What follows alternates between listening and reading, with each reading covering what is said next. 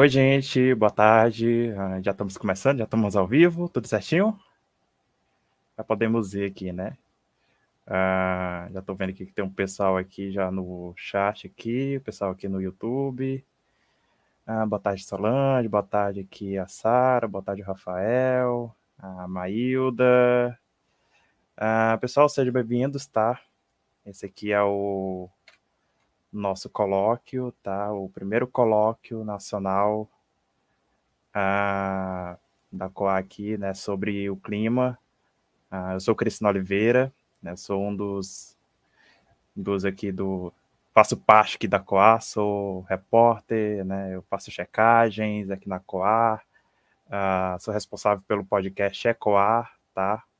Então, vai aparecer aí para vocês aí também aí na, Pronto, tá aparecendo aí agora. Uh, teu site, tá? Vocês podem seguir lá o nosso site, lá, tá? Acessar lá ele, na verdade. Acessar, ver lá o que é que é notícia lá de desinformação, o que é que a gente está checando, tá? Conferir diversas informações lá dentro do nosso site, www.coarnoticias.com, tá? Tem o Instagram também, vocês podem lá seguir, ok? Coar Notícias, arroba Coar Notícias. E como a gente está aqui no começo, né? Uh, antes de apresentar aqui o pessoal e todo mundo, eu queria rapidamente uh, fazer aqui uma apresentação aqui da mesa, né? Que a gente está uh, apresentar aqui também a Coar, tá? O evento que é organizado aqui pela Coar. Então, antes de tudo, sejam todos bem-vindos mais uma vez. Então, já vou dar aqui início, certo? Estou aqui com a minha colinha aqui, tá? Eu vou ler aqui algumas coisas, ok? Para me ajudar aqui. E aí, logo após a minha apresentação, a apresentação aqui da sobre a Coar, tá? Para vocês conhecerem mais, aí eu vou apresentar os convidados aqui, belezinha? Então, vamos lá. A Coar foi criada em 2020, tá? Foi criada em 2020 pela doutoranda em comunicação e jornalista Marta Alencar, tá? Vou colocar aqui até o nome aqui para vocês verem aqui como é que se escreve o nome Marta, ok? Para ajudar aí, olha só. Não tem o Instagram, tá? Então não vai ser possível ir lá, mas depois podem colocar lá, entrar lá no site da, lá no Instagram da Coa, que vai ter lá alguns dos posts lá para seguir ela, ok?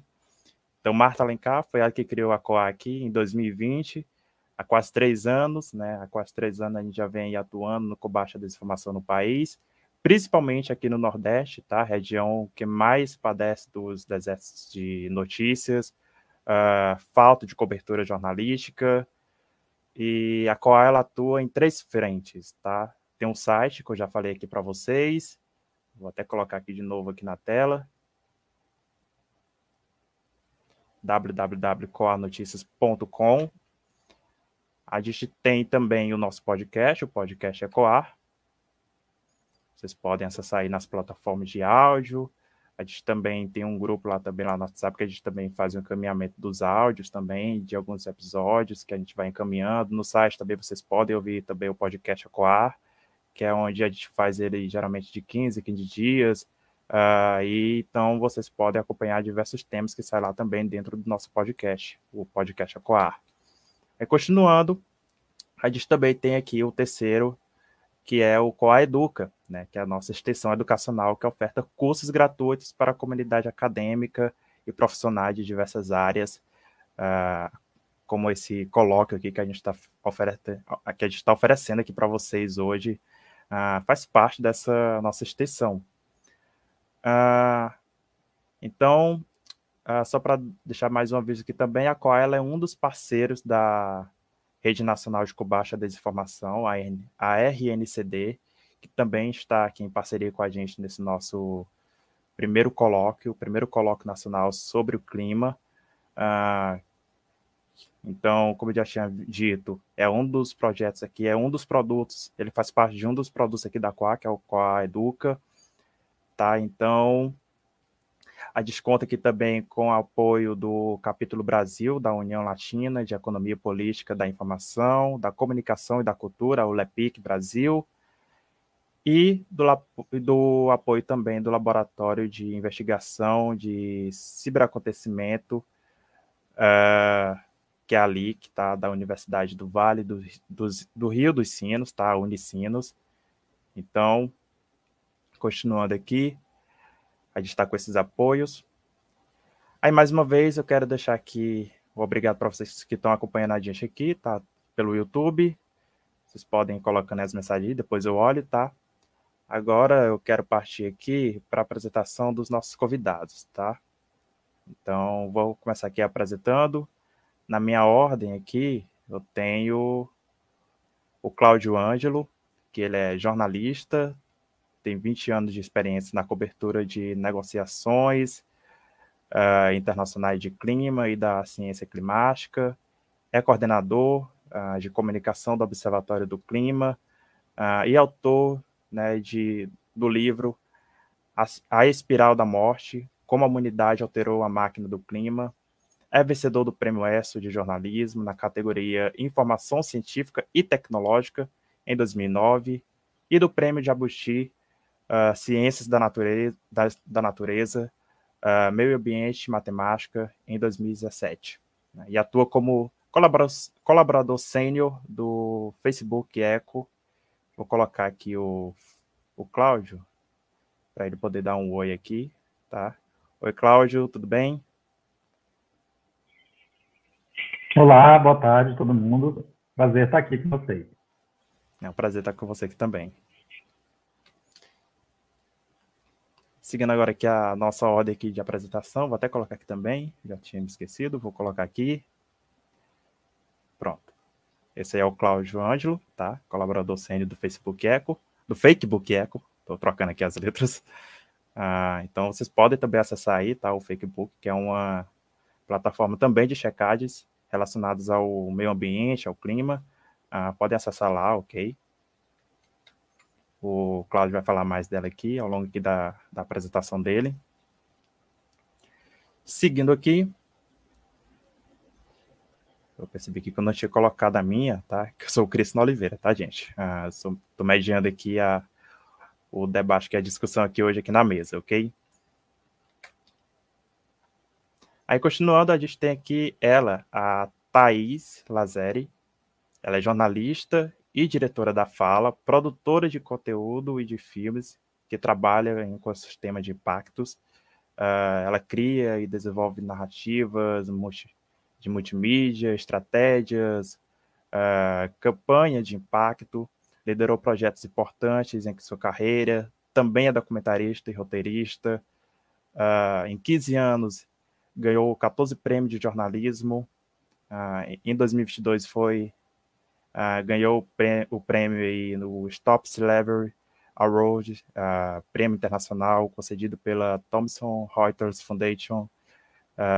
foi editora na agência de jornalismo investigativo da Repórter Brasil e na Folha de São Paulo. Repórter na revista semanal Época da editora Globo e editora assistente na revista mensal Crescer é, publicada pelo mesmo grupo. Vou colocar aqui também a Thaís, para dar um oi para vocês. Oi, Thaís, tudo bem? Oi, pessoal, boa tarde. Muito feliz de estar aqui com vocês. Obrigada pelo convite e simbora para uma conversa boa. Show de bola, vamos lá. Continuando, né, vou apresentar agora aqui o nosso último, mas não menos importante, o Brian Christian. Ah, jornalista graduado em comunicação, so em comunicação social, né, jornalismo pela Universidade Federal de Roraima, cursou até um período aí fora do país, uh, na Universidade uh, dele Magalina, uh, espanhol aqui, eu acho que foi certo. Uh, é mestre em comunicação pela UFRR doutora, e, doutora, e doutorando no programa de pós-graduação em Ciências da Comunicação da Universidade do Vale do Rio dos Sinos, uh, que é a Unicinos. Tem experiência nas áreas de comunicação, uh, etnicidade, uh, da cultura regional. Suas, suas pesquisas enfatizam a comunicação, territorialidades, processos de etnicidade e os saberes regionais, amazônicos. ele atua principalmente nos temas que são estudo de mídia, uh, território e processos comunicacionais, teorias e epistemologia da comunicação, teorias da cultura e saberes amazônicos, mídia, política, movimentos sociais e comunicação étnica. Uh, e integra o grupo de pesquisas do Amazon, né, que é o o Observatório Cultural, Cultural da Amazônia e do Caribe.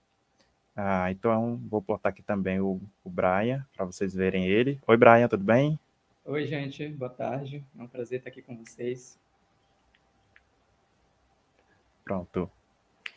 Ah, então, é, a gente tem ótimos convidados aqui hoje, né? Então já dá para saber que a gente vai ter aqui ótimas discussões, ótimas apresentações.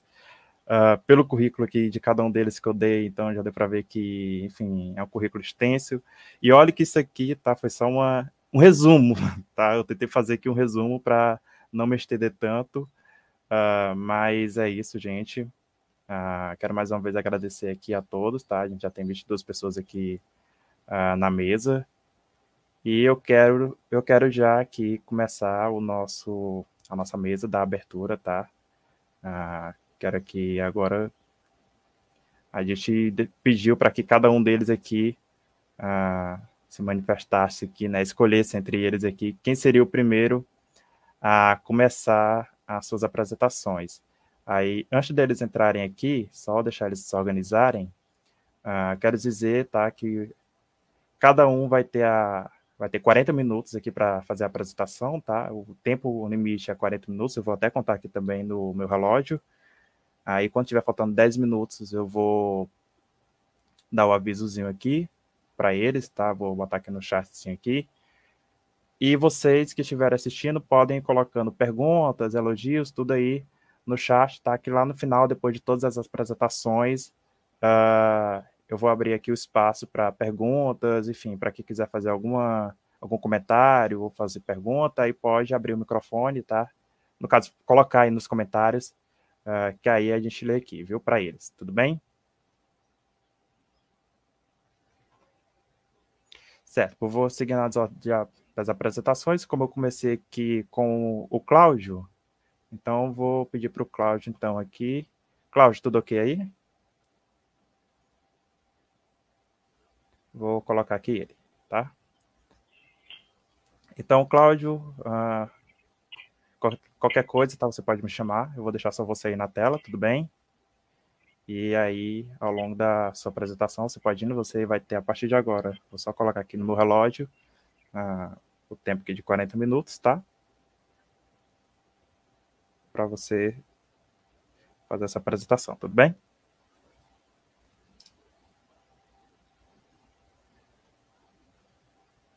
Uh.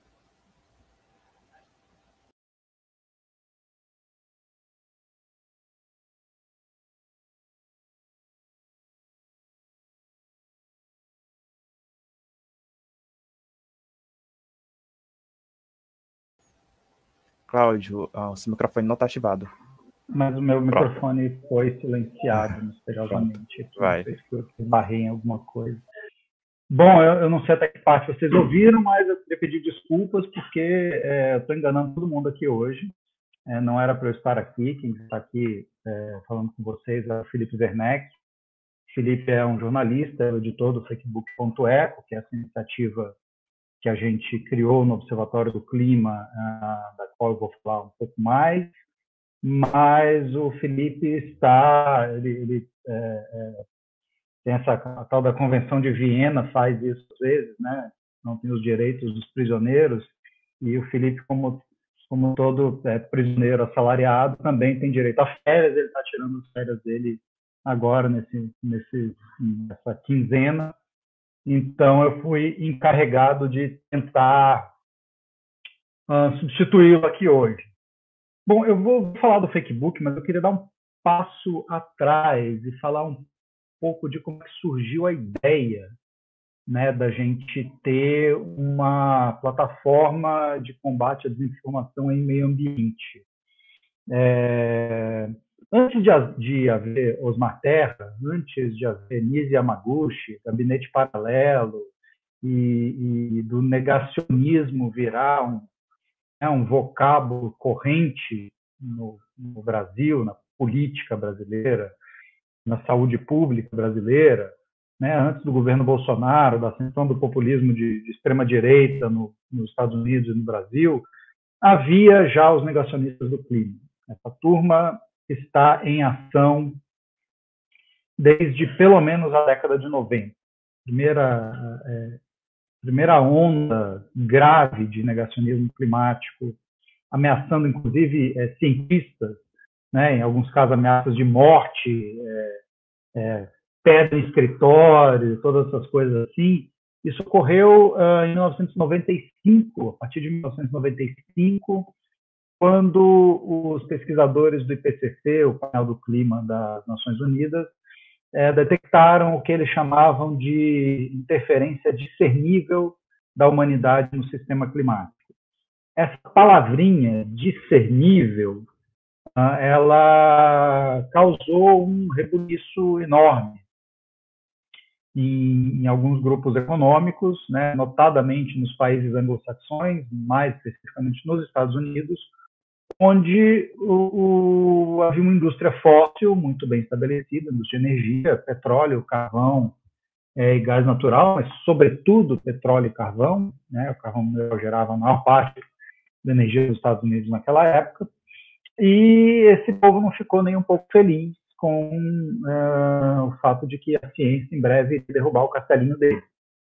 Porque os relatórios do IPCC, esse de 95 seria o segundo relatório de avaliação do IPCC, e ele já era, naquela época, bem contundente. As evidências de que a humanidade estava alterando o clima da Terra já eram bem evidentes e bem contundentes. dando um passo mais atrás ainda, o susto deles se explica em parte pelo fato de que desde a década de 70 essas empresas já sabiam que a atividade delas causava o aquecimento do planeta. A Exxon, em 1977, uh, fez, mas não publicou, um estudo mostrando que a queima de petróleo, sim, uh, tinha o potencial de causar um aquecimento global sério uh, nas, nas, décadas seguintes. Esse estudo foi enterrado, ah, as pessoas né, foram obrigadas a calar sobre, sobre essa informação. Isso veio à tona poucos anos atrás. A Exxon hoje é processada na Suprema Corte dos Estados Unidos por conta disso. Então, esse pessoal, quando, quando a ciência começou a mostrar que o bicho ia pegar para o lado do lobby dos combustíveis fósseis, eles armaram uma campanha de relações públicas muito eficiente e muito bem financiada, que uh, tomava como é, modelo uma campanha muito parecida feita na década de 1950 pela indústria do tabaco.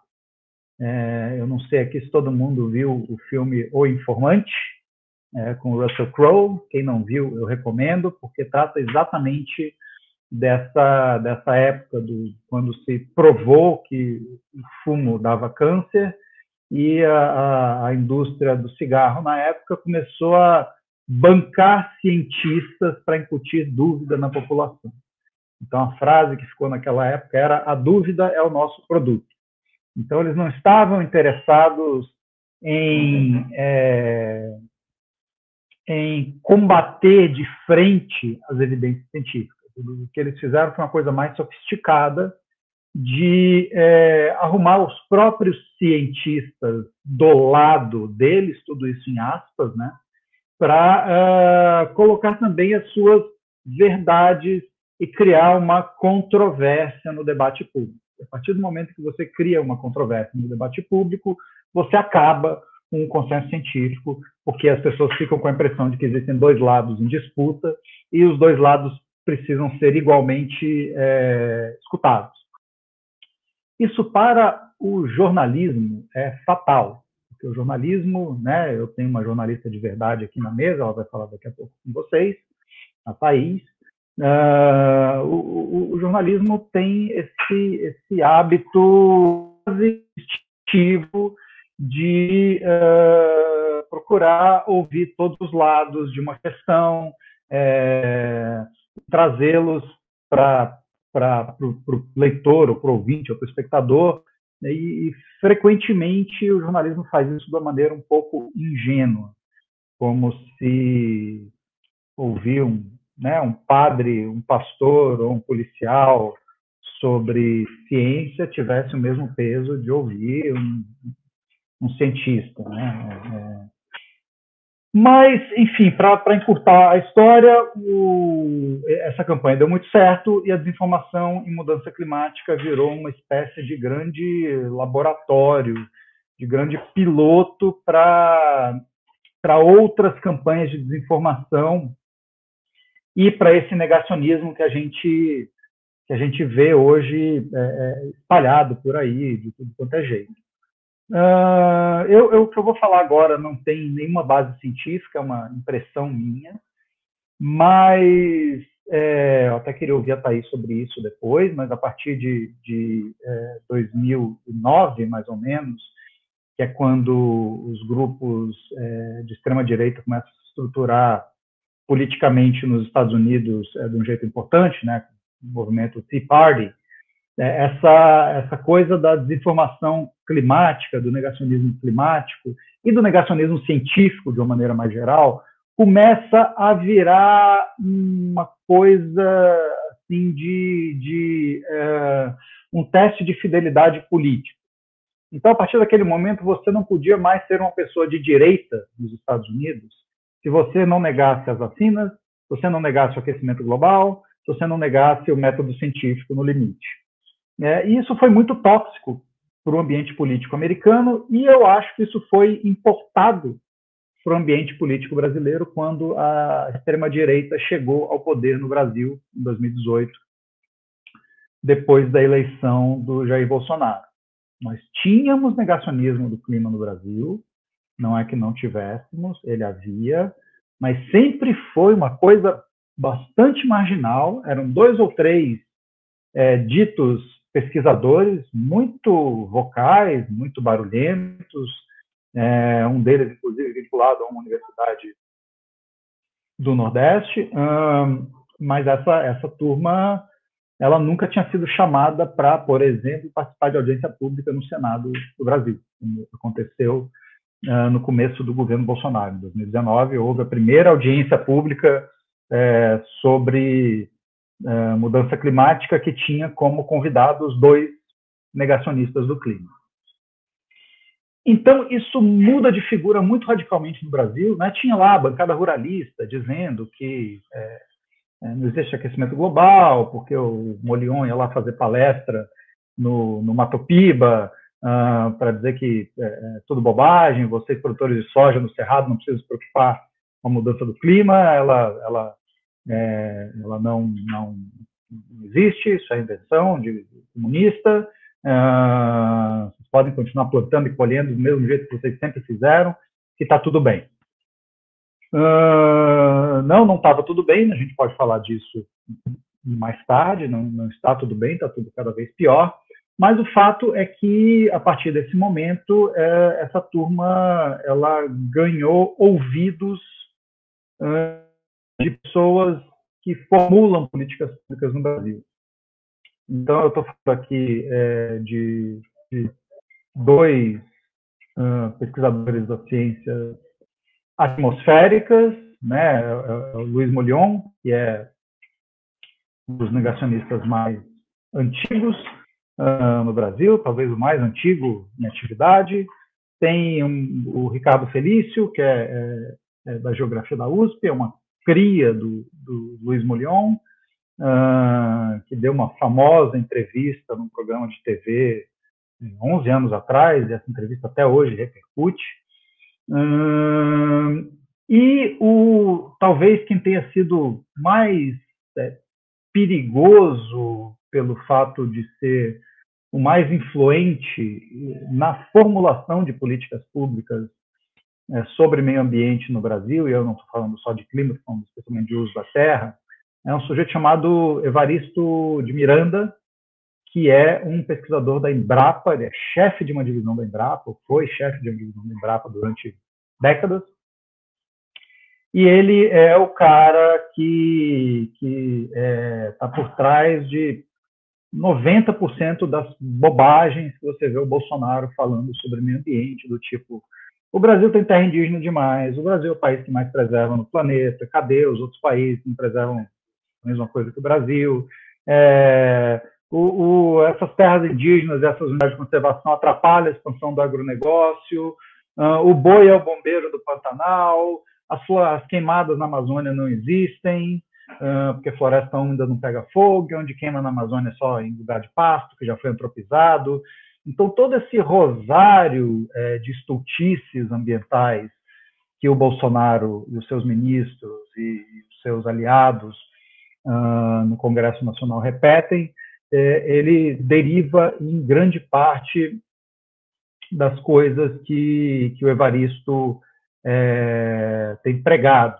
Houve é, pesquisa científica sobre isso, publicada, não lembro se foi neste ano ou no final do ano passado, mas daqui a pouco encontro aqui o, o, o, link desse estudo sobre as falsas controvérsias ambientais no Brasil, feito por um monte de, de pesquisadores é, bem experientes, um, que saiu num, num periódico internacional é, recentemente, é, expondo toda, toda essa ligação maluca entre, entre uh, é, negacionismo, desinformação, falsas controvérsias e a formulação da política ambiental no Brasil. Bom, quando, quando Bolsonaro assume, na verdade, um pouco antes do Bolsonaro assumir, a gente já vinha no Observatório do Clima fazendo é, um fact-checking esporádico de alguns discursos da bancada ruralista. A bancada ruralista é todo um outro, toda uma outra questão Uh, eu tenho uma colega que fez um podcast excelente chamado Tempo Quente, está é, em todas as plataformas.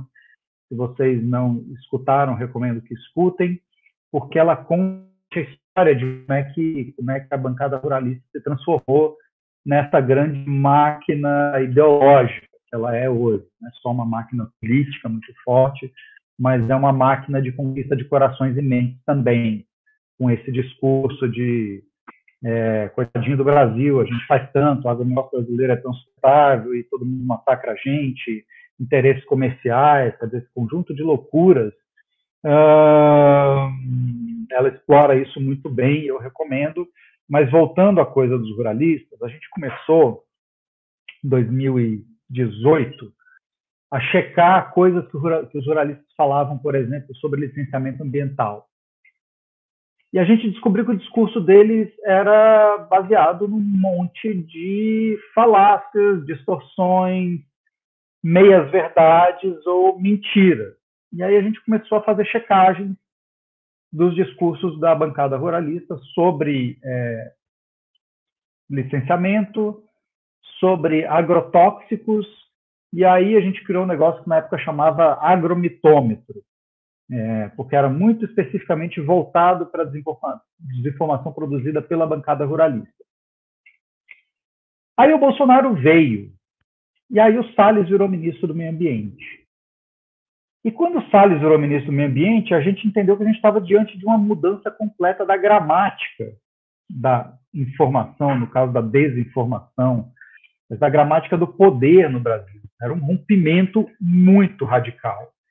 E qualquer pessoa que lesse o New York Times com atenção nos dois anos anteriores à eleição do Bolsonaro já saberia exatamente como é que a banda ia tocar no Brasil, e foi assim que a banda tocou no Brasil é, nos, nos, últimos quatro anos. Então, tudo isso que parece absurdo demais, uh, e você fala assim, mas que cara fala uma barbaridade dessas?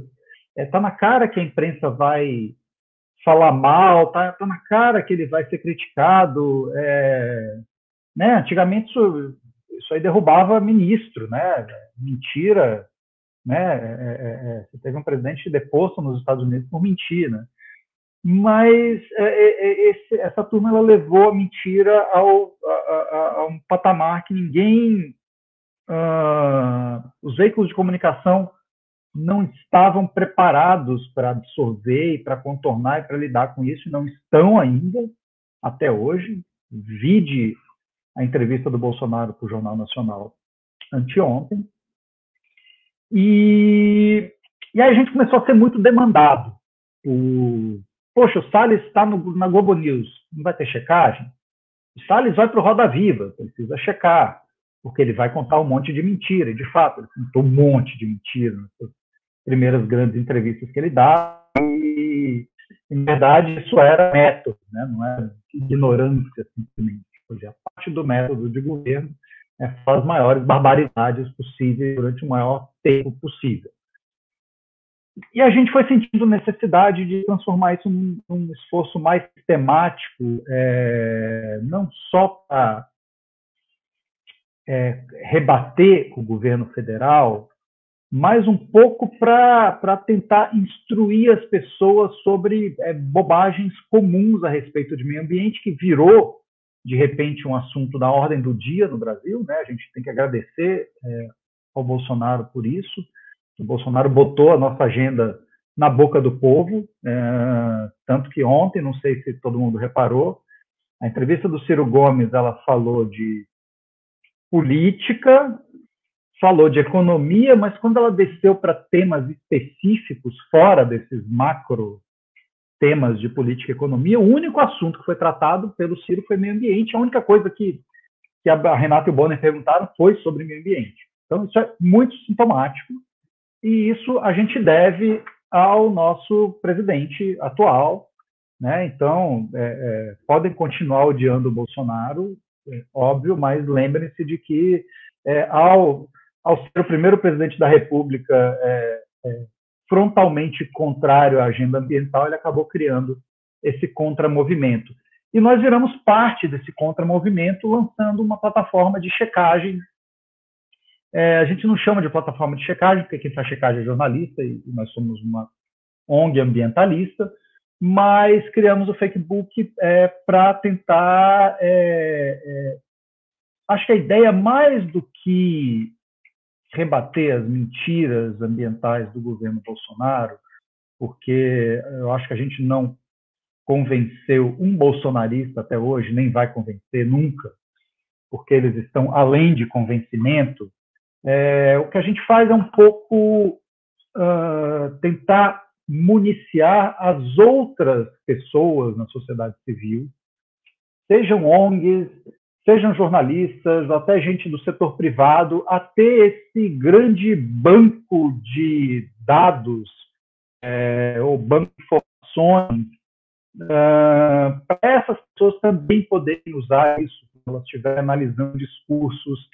sobre meio ambiente. Então, eu vou mostrar para vocês o, o, site do Facebook, vou compartilhar minha tela.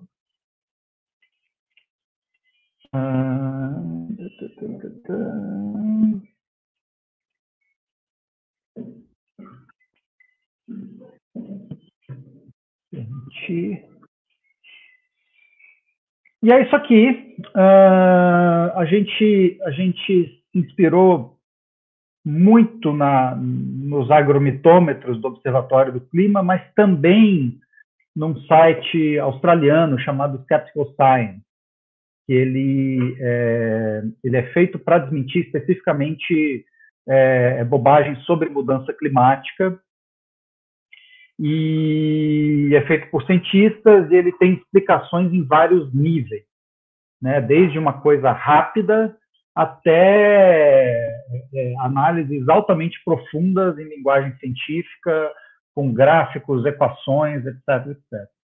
Então, a gente tem essa seção aqui de, de é, mito e fato, que são as coisas mais, é uma espécie de repositório das, das, das mentiras mais comuns sobre o assunto. É, algumas delas a gente tem traduzido, a gente tem uma parceria com o Skeptical Science, a gente traduz é, material deles. É, não sei se todo mundo consegue ver aqui, essas quatro de baixo são coisas do Capital Science que a gente adaptou. E tem coisas, tem material nosso, muita coisa do tipo aquecimento global, invenção da esquerda, um cientista lá da Universidade Estadual do Ceará, Alexandre Costa, nosso colaborador também. Então a gente faz essa, esse, esse bem bolado aí de um monte de gente ajudando. Uh, temos outros parceiros como o Infamazônia e o Eco, e a gente tem o, as nossas checagens a quente, digamos assim, que são as coisas que é, eu, Felipe e, e, e, mais duas pessoas, uma, uma que não está mais com a gente, uma frila que a gente contratou, a gente faz isso em conjunto. e algumas, algumas foram bem importantes. É, essa aqui a gente deu um trabalho, foram dois meses de apuração. Ligamos para cento e tantos municípios, prefeituras, porque o governo vinha dizendo que tinha fechado 20% dos lixões no Brasil e os dados não batiam com, com, é, com outras análises, era uma coisa meio misteriosa, você tentava achar a origem do dado e não tinha isso em lugar nenhum. Então a gente começou a, a é, cruzar isso com o próprio sistema de, de é, saneamento federal, né, o Sistema Nacional de Informações sobre Saneamento, cruzamos essa lista e começamos a ligar para as prefeituras, uma por uma. Fulano, quando é que o seu lixão foi fechado? Ah, em 2015. Ah, em 2014, em 2018. E eles disseram que eles tinham fechado 20% dos lixões no Brasil desde 2019. então, é, é, eu acho que essa era uma das, das últimas grandes é, mentiras sobre o meio ambiente do governo Bolsonaro, que ainda restavam de pé uh, e foi devidamente é, é, verificada. E, enfim, e fazemos coisas também que às vezes saem um pouco do nosso do nosso cardápio, né? A gente tenta o Facebook é parte do Observatório do Clima. Quem conhece o Observatório do Clima sabe que o Observatório do Clima tem um estilo de comunicação é, um pouco de não deixar prisioneiros. É, a gente chama de ecocida, a gente é, chama de fascista, a gente pede fora Bolsonaro, e o Facebook não faz nada disso. O Facebook ele é, ele embora não seja de novo um veículo jornalístico, ele aplica o método jornalístico de verificação de informações que inclui pedir outro lado a todo mundo, menos ao Ministério do Meio Ambiente, porque isso a gente sabe que não vai responder mesmo. Mas de vez em quando a gente faz umas coisas que estão um pouco fora da casinha, do tipo, quando a gente lê o plano de governo do Bolsonaro, é, a gente chegou à conclusão de que era impossível fazer uma checagem objetiva desse negócio, porque ele é delirante do começo ao fim. A gente até brinca, olha, a gente não queria aqui ficar fazendo juízo de valor, mas para esse governo a gente vai ter que abrir uma exceção e temos feito é, é, é, vídeos também, acho que é a, a, a, grande a grande aposta do Facebook, porque checagem em texto não roda, é, ninguém lê, é comprido, é chato e ninguém tem mais tempo de ler isso. Então a gente tem feito para a eleição uma série de vídeos curtinhos de dois minutos, é, rebatendo é, argumentos comuns e bobagens comuns aí que é, vêm nos discursos dos políticos, não só sobre, não só do do atual governo, mas também de, de, de outros candidatos uh, de situação e de oposição né, sobre sobre essa temática.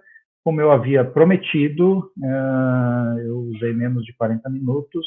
Paro por aqui, fico à disposição para é, esclarecer dúvidas de vocês. Obrigado.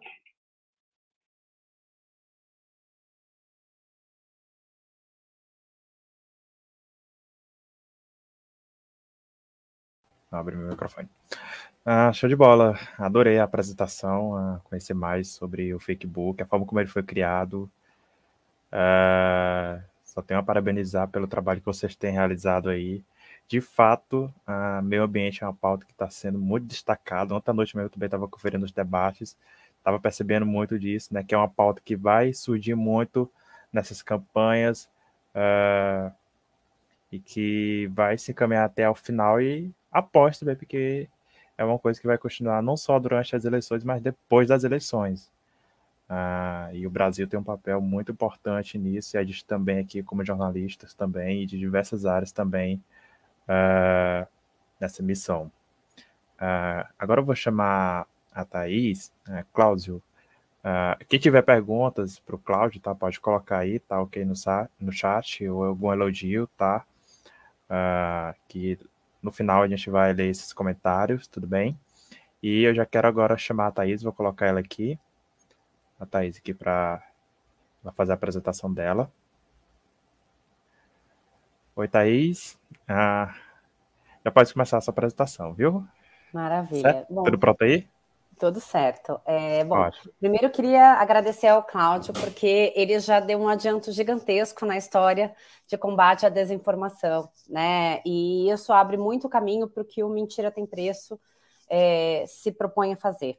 Então, eu preparei uma apresentação curtinha aqui para vocês, para explicar um pouco dos bastidores, né? Imagino que é, vão ter algumas perguntas de como, de, de, onde veio a ideia, como é que a gente começou, o que, que a gente decidiu fazer e quando.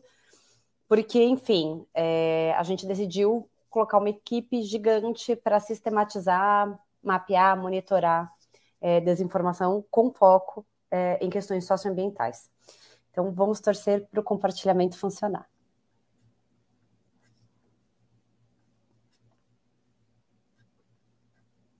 Prontinho, lá vamos nós.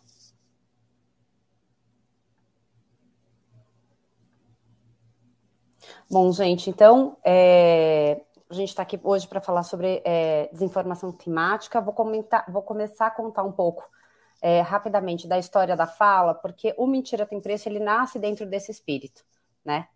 Então, a Fala é uma produtora de conteúdo de filmes que trabalha com meio ambiente, direitos humanos e democracia, né? Então, a gente aposta no poder da história de cada pessoa para inspirar e mudar o mundo.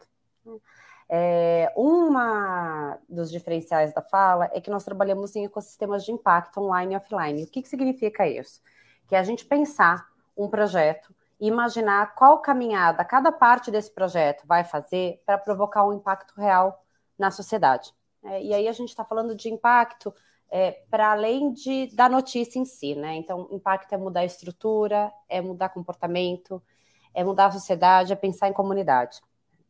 É, a Fala é uma empresa né, é, da agenda SG, a gente está nessa pautada, óbvio, né, na agenda SG, e no, no mínimo 50% da nossa equipe é sempre feminina, é, se a gente quer começar a discutir equidade, a gente começa é, com essa discussão dentro de casa, né? E a gente trabalha com uma série de ações afirmativas. É, uma delas é que a gente baniu da nossa, da, do nosso é, plano de trabalho é, a, exigência, a exigência de é, diploma universitário. A gente entende que diploma é uma barreira no Brasil e a gente não pode manter profissionais fora do mercado de trabalho porque eles não tiveram oportunidade de é, ascender à faculdade. Então, 2021 é um retrato um pouco de como o nosso trabalho é feito, né? Então, foram 49 colaboradores de 10 estados e 9 etnias. Esse,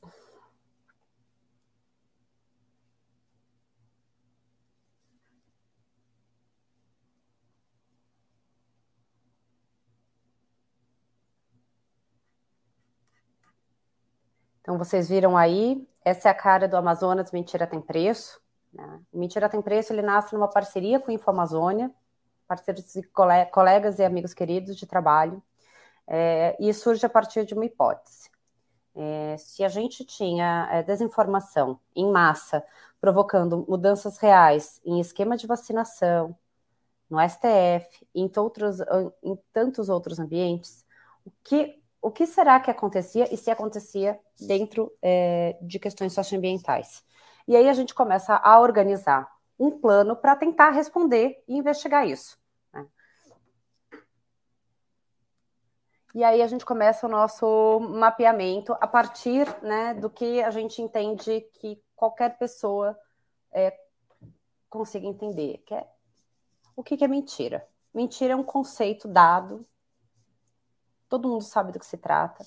Por quê? Porque a gente queria que essa informação e que o nosso projeto conversasse com uma série de públicos.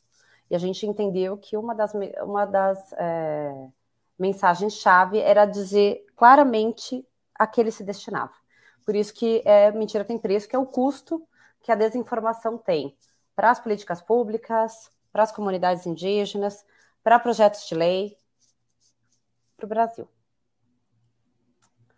Então, para entrar no, nesse universo, eu vou voltar um pouquinho para falar do universo online.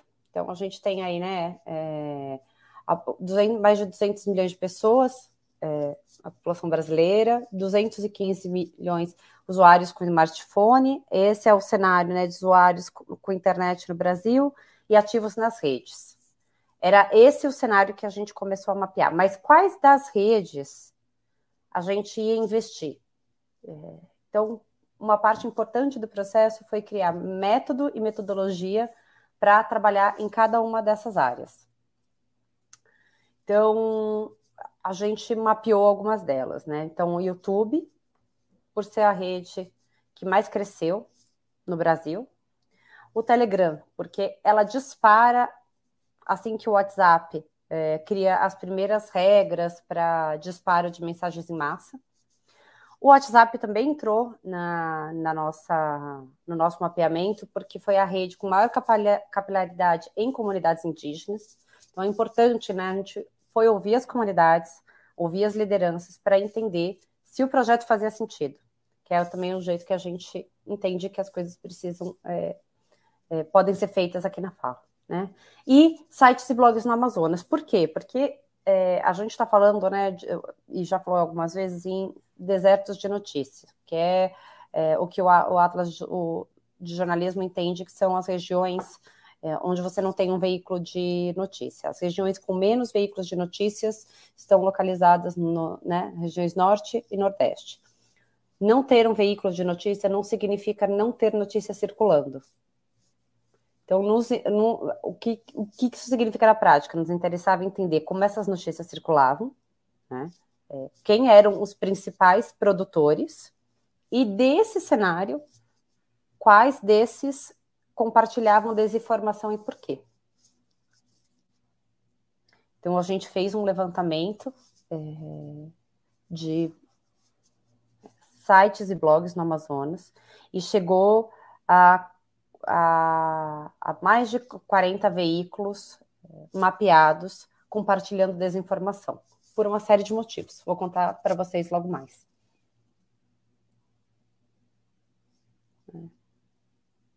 Então, esse foi um pouco o, o monitoramento do projeto na primeira fase, né? O que, que a gente fez em cada uma das frentes e em qual período. É, então, no, os vídeos é, com temáticas socioambientais em canais para o governo, a gente fez um mapeamento de 2019 a 2021, que são os vídeos considerados de extrema-direita. É, dentro desse monitoramento, a gente chegou a mais de 400 vídeos que compartilhavam desinformação, que publicavam informação, é, fake news sobre comunidades indígenas, enfim, uma série aí de, de, de produções de desinformação. É, no Telegram, é, a, gente, a, a, pesquisa foi realizada de 2020, janeiro a outubro, também com posts com temáticas socioambientais. Nos interessava entender, né, para além do disparo, a lógica, qual era a engrenagem. É, uma vez mapeada a situação, assim, como essa engrenagem funciona?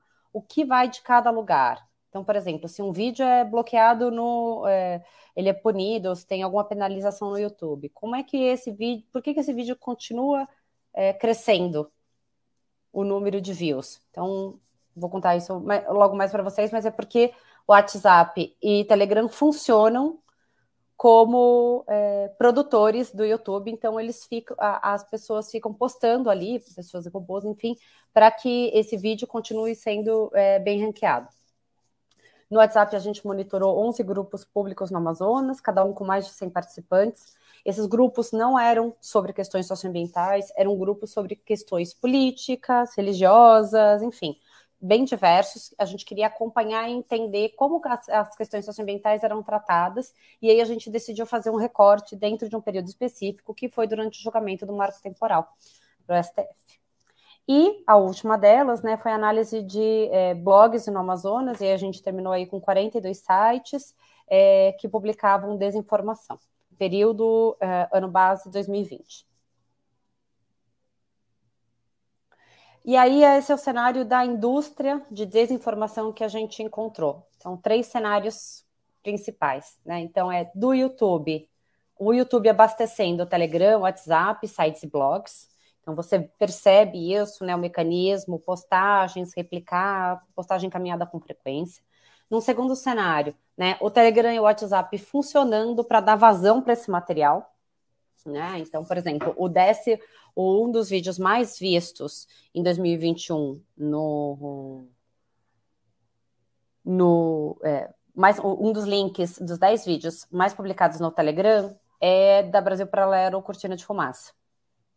Então é isso, assim. Então o, o tema socioambiental ele está dentro das questões mais discutidas e, óbvio, ele atende a uma, a uma narrativa, né? É uma narrativa, por exemplo, onde a Amazônia é preservada, né? Tanto que a gente chama aí no nosso projeto de Amazônia Inventada, porque ela só funciona e existe numa realidade paralela.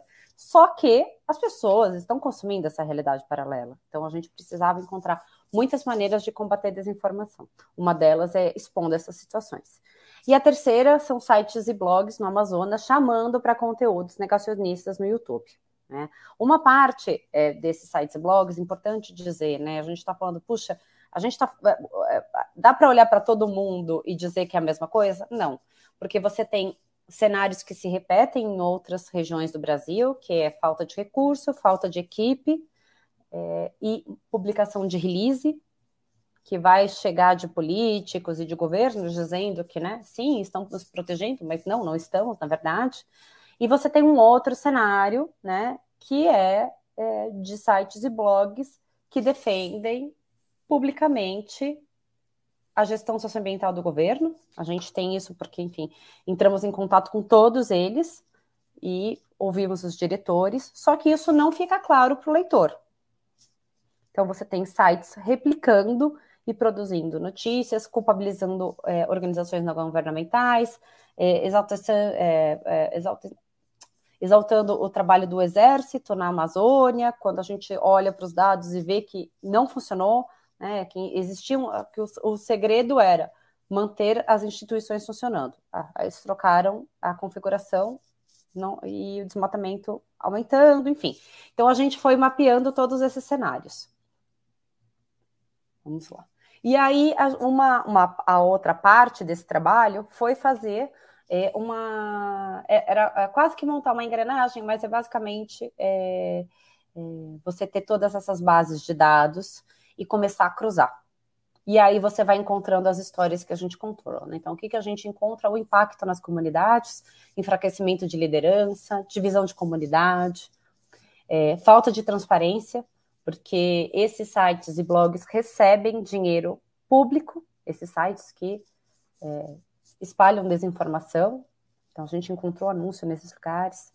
É, in, favorece interesses políticos e econômicos de uma agenda é, pela exploração da floresta e contra os direitos das populações indígenas. A criminalização de movimentos e lideranças apareceu muito durante o julgamento do marco temporal. Né? E é, o, um, o, nosso enfoque, a partir das descobertas, foi cruzar né, governo federal, estadual e municipal.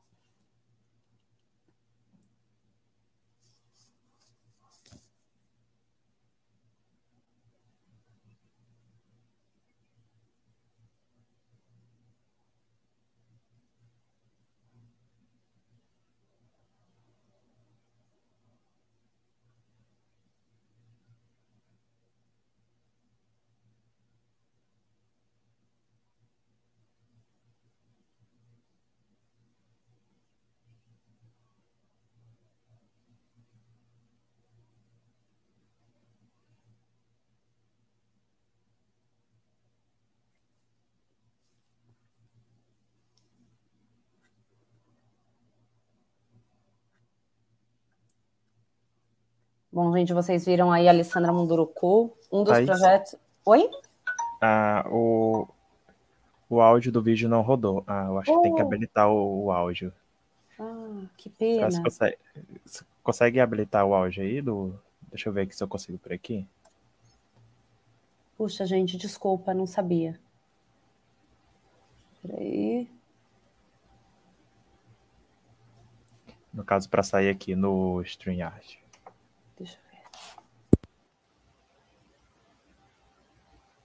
para ele captar o áudio do computador.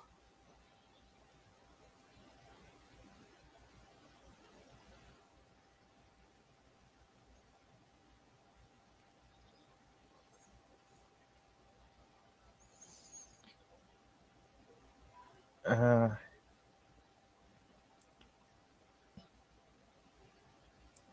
enquanto a Thaís procura ali,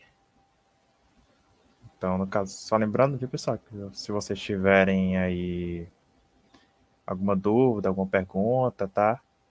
Uh, vocês podem colocar aí no chat que no final aqui, ao final a gente abre aqui o espaço para perguntas, comentários, viu?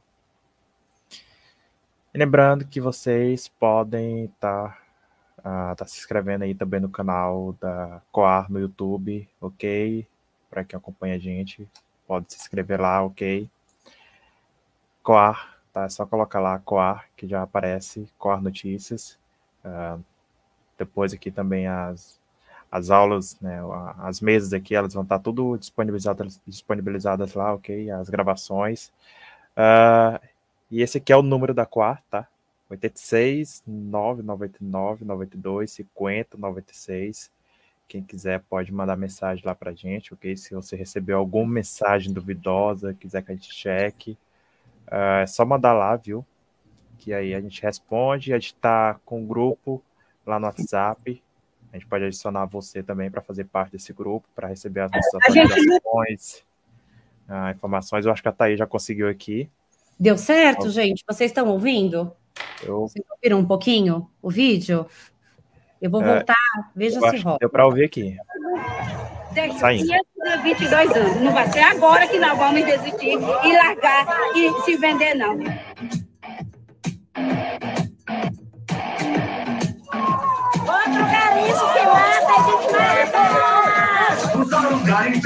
cuidar da minha terra, expulsar os garimpeiros, cuidar da minha terra. O próprio presidente fala muito sobre garimpo.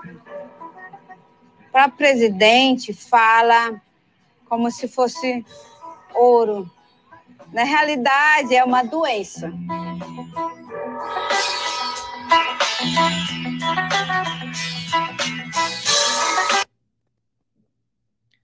Bom, gente, vocês viram aí a Alessandra Munduruku, né, liderança ameaçada por denunciar o garimpo ilegal no Brasil. É, a gente acompanhou a Alessandra na, no acampamento Terra Livre, quando foi feita essa manifestação em frente ao prédio da FUNAI. E é, era um pouco isso que a gente queria dar conta no Mentira Tem Preço. Né? Assim, é, a desinformação na floresta mata pessoas seja pelo impacto do garimpo, pela ação de garimpeiros, pela ação de madeireiros. Quando a gente diz que a floresta é preservada, a gente, de alguma maneira, de alguma maneira não, né? A gente está dizendo que essas comunidades vão ficar à deriva. A gente viu, né, é, e todo mundo foi muito impactado pela morte do Dom Felipe e pelo Bruno, de uma região, como a gente mostrou em uma das, das reportagens do Mentira Tem Preço, que não tinha coordenador, tinha sido severamente impactada por decisões políticas que significaram menos proteção na região do Vale do Javari. Então, é isso que uma desinformação pode provocar. Que uma mentira pode provocar. Essas são algumas das histórias que a gente contou dentro do projeto Mentira Tem Preço é, a partir desses cruzamentos de bases de dados que eu comentei com vocês. Então, é, desde mapear é, termos para novas narrativas, como é a história da nova FUNAI e do Novo Índio, que inclusive apareceu em outro documento, né, é, num dossiê realizado pela INA, mostrando como o termo nova FUNAI é, estava sendo usado para tirar direitos indígenas. Né? Então, dessas histórias surreais. Uh, o Bombom no Telegram, um filme negacionista é, sobre a destruição do meio ambiente, entre os 10 links mais postados. A Brasil Paralelo é uma produtora e acho que merece aí a nossa atenção. Nós fizemos também uma entrevista com a Isabela Teixeira para falar sobre essa história né, de soberania nacional e risco que o presidente Bolsonaro repete muitas vezes, e, claro, né, as reportagens também sempre dando conta do impacto no território. Para além da, do trabalho de investigação, a gente fez duas outras caminhadas, né? Então, uma delas era compartilhar tudo que a gente aprendeu nessa jornada e mais algumas informações numa oficina de jornalismo realizada com a Baré, que é uma escola de educação midiática em Manaus. E o outro trabalho que a gente fez foi com comunicadores populares da Rede Waiori, é, que produziram todos os podcasts é, do nosso projeto. É, então, a gente chegou nas principais plataformas de streaming para mais de 300 aldeias no noroeste do Amazonas.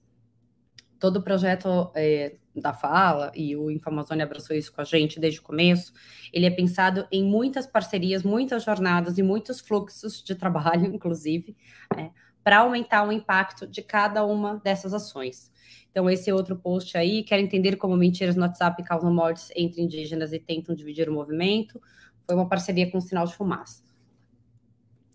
E aí, algumas respostas ou caminhos que a gente pode ter, né? É, se a gente está falando de desinformação ambiental e, e, fala dos atores e de quem compartilha e quem distribui, é importantíssimo a gente olhar para o papel das big techs nessa história toda. Por quê? Porque gente, esse, esse coloque aqui, a gente está falando sobre crise do clima. Então, as plataformas não têm políticas sobre crise do clima. Não existe nenhuma. Então, isso é, já é o ponto de partida para você, para a gente entender, porque tantos vídeos, como o Cláudio falou, de, sobre é, é, que negam a crise do clima ainda estão disponíveis. Então, os vídeos estão lá. Então, mas, mas o Google não tem uma política? Tem, tem uma política sim, para anúncios, não para conteúdos postados nas plataformas. Então, é, é, é uma caminhada, gente. É uma caminhada. A caminhada da desinformação, ela, ela é longa, mas é super importante que a gente trabalhe junto dentro dela. Né? É, já venho contar para vocês é, que o Mentira Tem Preço retoma agora nas eleições nos nove estados da Amazônia Legal. Vem muita coisa por aí, vem programa no Instagram, vem programa no YouTube, é, com esse mesmo foco, que é trabalhar a desinformação, compartilhar informação em múltiplas jornadas e narrativas. Por quê? Porque o texto, né, o conteúdo, não pode ser o nosso único caminho, né? Eu, como jornalista, falo isso muito, e eu sou, é, é a minha origem toda veio em revista, né? Eu sou da, das páginas e muitas páginas. Então, a gente está pensando aí em novos formatos para conseguir compartilhar com a sociedade brasileira o impacto da desinformação e como todos nós podemos fazer parte da solução. Então é isso, vem mais por aí. Essa é a carinha do Mentira Tem Preto do nosso podcast, que também vai retomar em breve. Esse é o site do projeto, mentiratempreço.infamazônia.org. Lá vocês encontram todos os podcasts e as reportagens que a gente já publicou. E em breve, as novas que começam a partir da semana que vem. Então é isso, gente. Obrigada. Deixo aí os meus contatos, os nossos canais, para vocês é, compartilharem e buscarem a gente. Agradeço demais o convite da Marta e da, né, em nome da Coar para fazer parte dessa discussão e brigadão.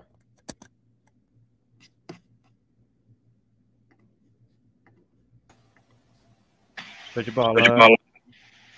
Adorei a apresentação uh, da Thaís. Uh, gente, eu faço parte aqui do podcast Ecoar e, assim, eu faço podcast também sou apaixonado por podcast. Então, quando eu soube do Amazonas Mentira Ter Preço, eu fui lá maratonar os episódios. Eu sou desse, eu maratono podcasts. Tem o pessoal que maratona séries, então eu sou o cara que maratona podcasts. É muito legal, vocês podem lá escutar, viu? Uh, quero agora chamar aqui o Brian, tá? Ele vai agora fazer a fala dele também, a apresentação dele. Brian, já tá tudo ok? Vamos lá, então. Oi, uh, gente. Tá com você. Boa tarde, gente. Quero aqui primeiro agradecer a Marta e a Coab pelo convite, né? A Marta é uma grande amiga e é uma oportunidade muito grande para mim tá, poder poder estar tá apresentando um pouco do Amazon e do trabalho que o Amazon tem feito aqui na Amazônia Roraimense, no âmbito da região da Amazônia e do Caribe como um todo. Como a equipe da Coa já compartilhou com vocês, meu nome é Brian Araújo, sou jornalista, mestre em comunicação e doutorando em comunicação aqui em Roraima. Trabalho em Roraima, vivo em Roraima, sou, fui radicado em Roraima e tudo que eu aprendi, tudo que a gente faz no Amazon, parte primeiro de Roraima para depois atingir as outras regiões da Amazônia e Caribe. Bem, o Amazon é uma organização que ela exerce, aqui no Brasil, na região da Amazônia, na região da Amazônia e Caribe, ela exerce um trabalho através de diferentes plataformas, diferentes atividades em diferentes âmbitos, né? A maioria delas acaba tomando forma e acaba parando o nosso portal, que é a nossa porta de entrada e das nossas atividades, nossas ações jornalísticas. Vou pedir para compartilhar agora aqui nossa apresentação, falar um pouquinho sobre o portal, sobre o trabalho do Amazon e o que a gente tem tentado desenvolver aqui no âmbito de Roraima.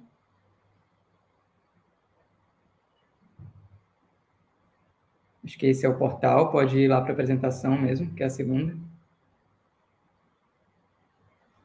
Bom, o portal ele foi criado, pode passar. Como vocês podem ver na apresentação, o portal ele foi criado em 2017, em dezembro de 2017, e ele foi publicado a primeira vez aí no dia 2 de janeiro de 2018, com o domínio redeamazon.org.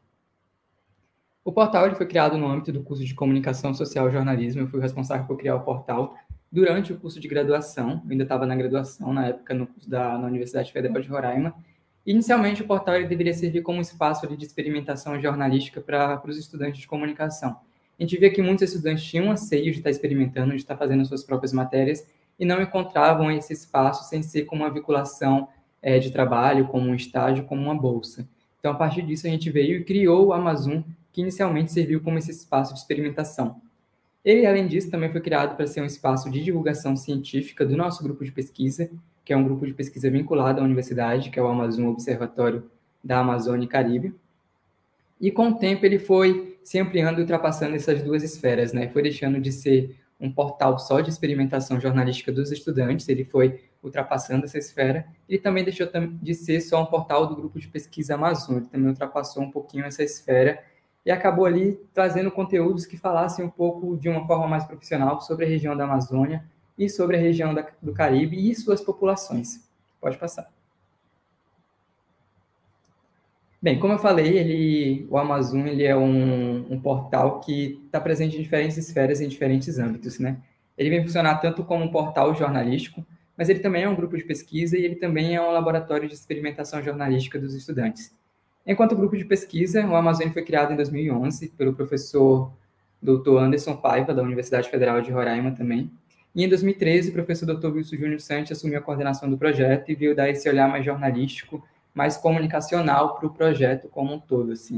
Em 2017, a gente teve o lançamento do site e no final de 2021, início de 2022, a gente assumiu aí a identidade como associação de cultura da região da Amazônia brasileira, ou seja, produzindo conteúdo sobre arte, sobre cultura, sobre comunicação, que dê visibilidade para esses povos, para as populações indígenas, para as populações carimbenhas, para os migrantes, porque aqui em Roraima a gente faz fronteira com a, com a Venezuela e a gente tem vivenciado isso muito forte, a questão da migração e também a questão indígena. Hoje, o Amazon encara então a missão de criar oportunidades e proporcionar espaço para experimentação comunicacional, cultural e jornalísticas nos territórios configurados pelas regiões da Amazônia e do Caribe. Ele persegue essa perspectiva plural de atuar em projetos de ensino, pesquisa e extensão transdisciplinares e multi-institucionais, e reconhece e valoriza as diversidades e as diversas expressões regionais em suas múltiplas dimensões. O principal objetivo da Amazônia nesse sentido é se constituir como um espaço vital ali para colaboração e para cooperação e levantamento e sistematização de conhecimentos outros sobre a Amazônia.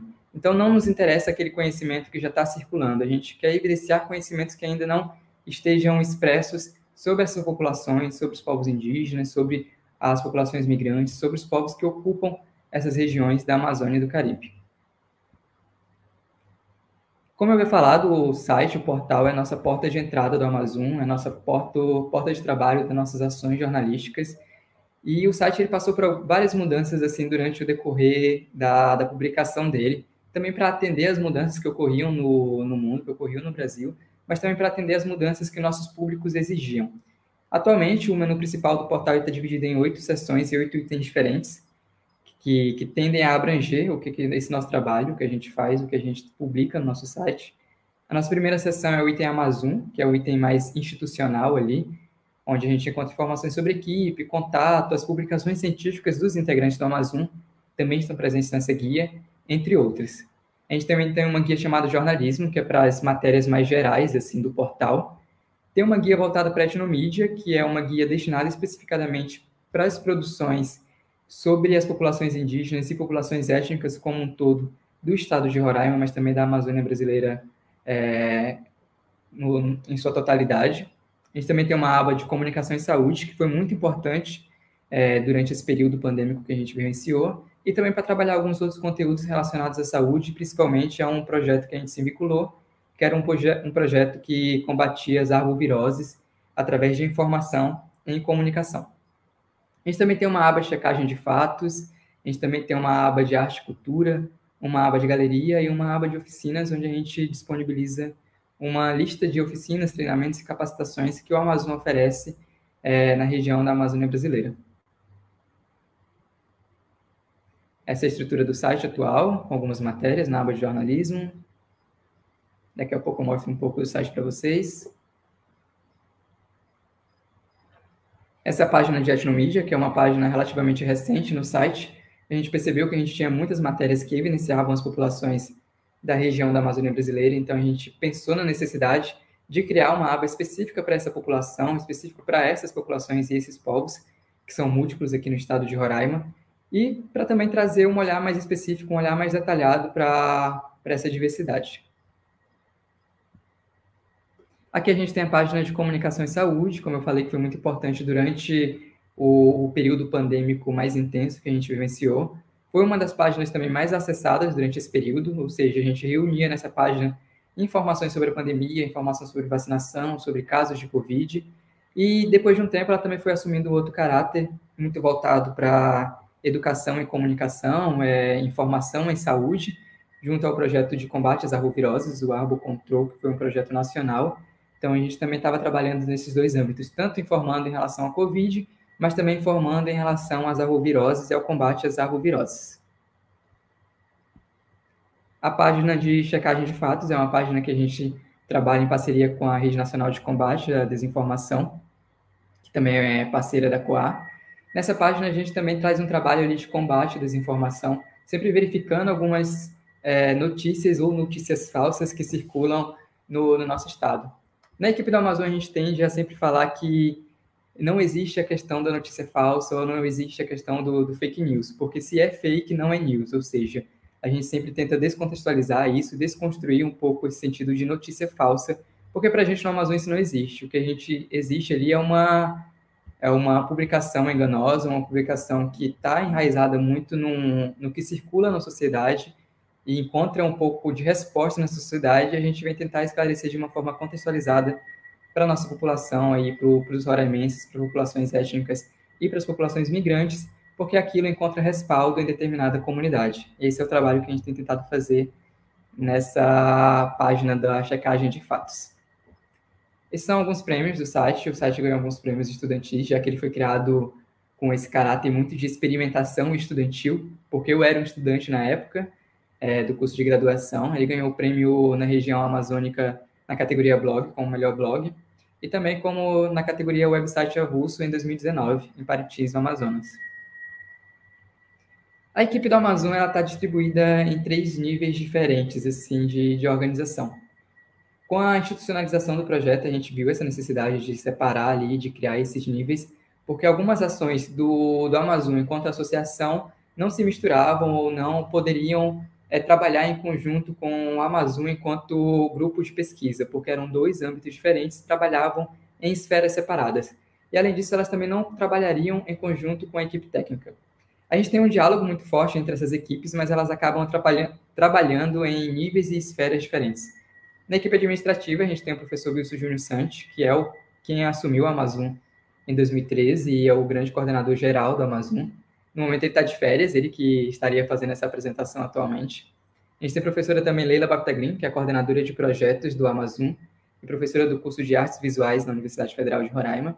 E eu, que estou como diretor administrativo financeiro e também é, acabo assumindo ali um pouco as funções de coordenador de projetos no Amazon. A gente também tem uma equipe científica, que como o grupo Amazon é um grupo de pesquisa em, em seu nascimento e sua origem ali, a gente entendeu que seria indispensável a gente ter uma equipe científica no Amazon.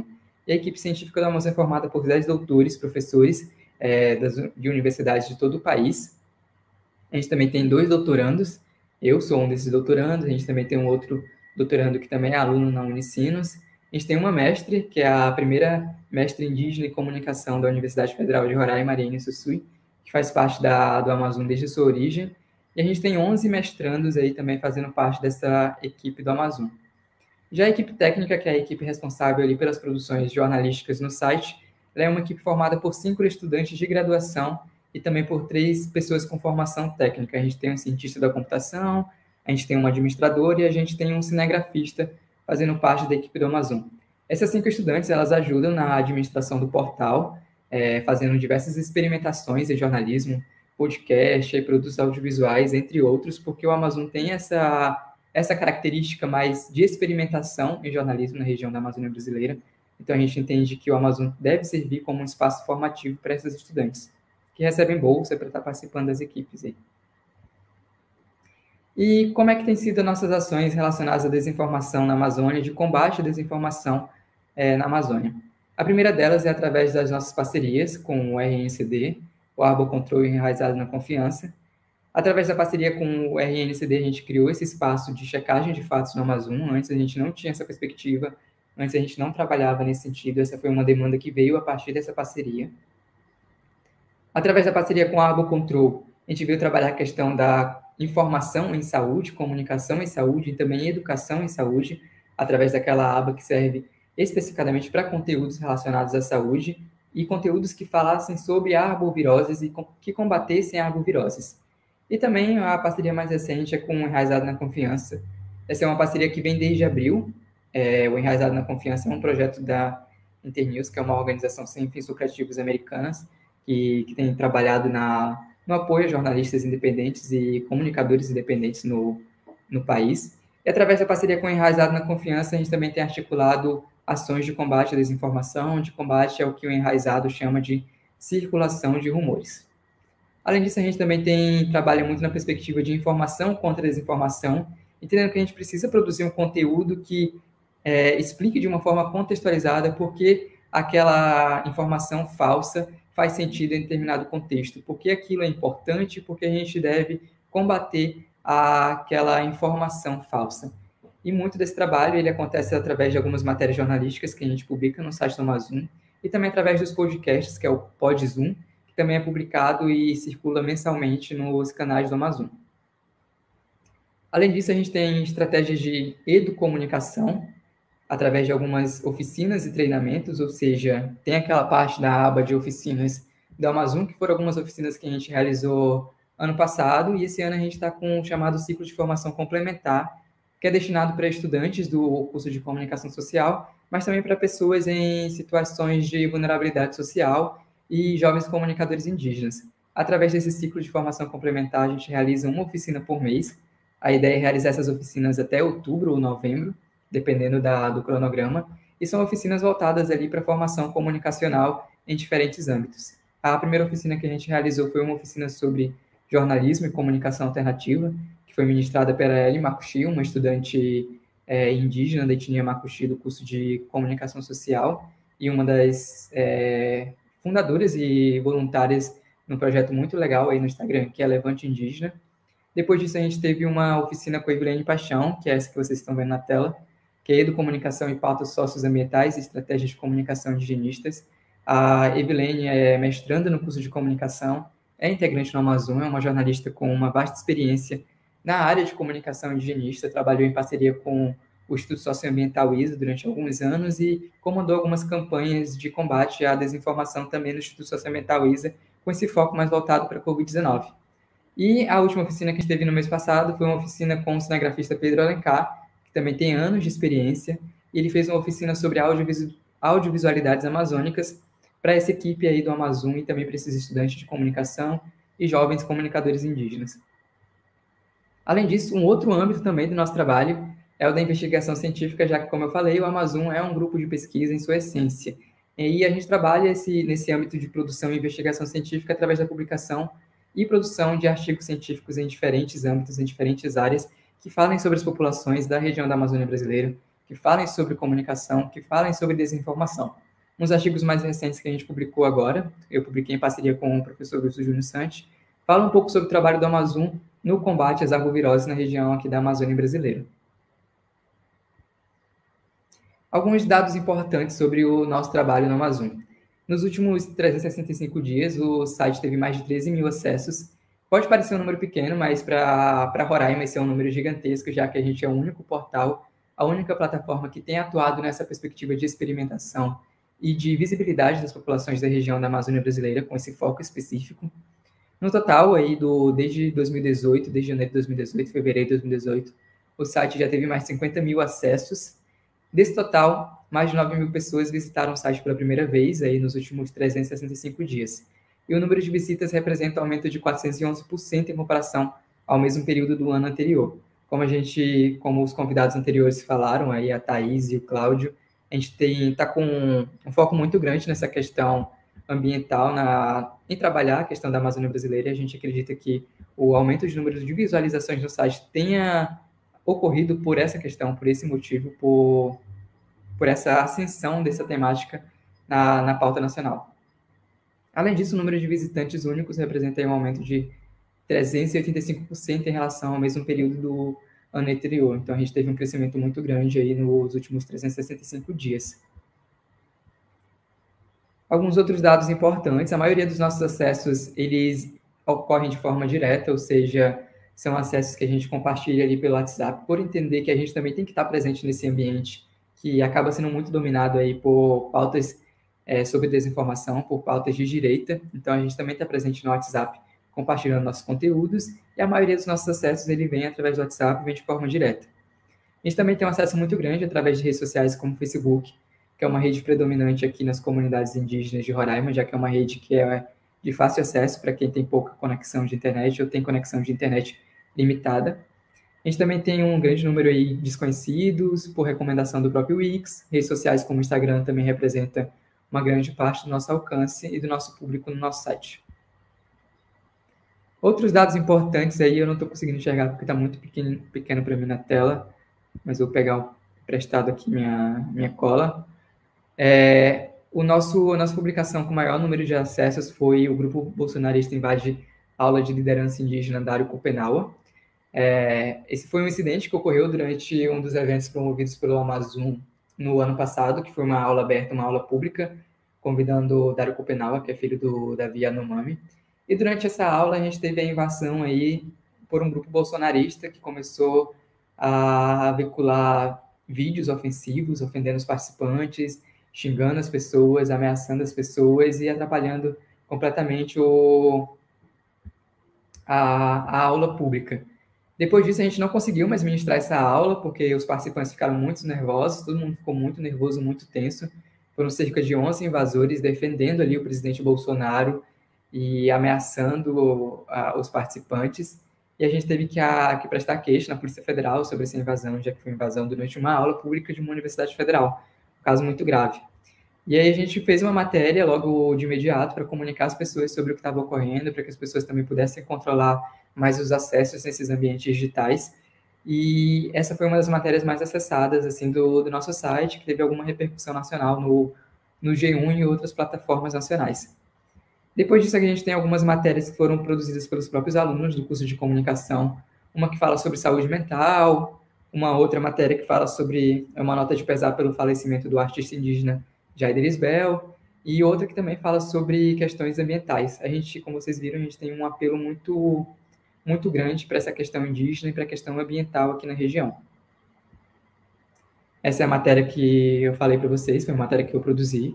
Ela chegou a ter, em média, uns 3 mil acessos na época, que também é um, um volume grande, um período de uma semana para o nosso público.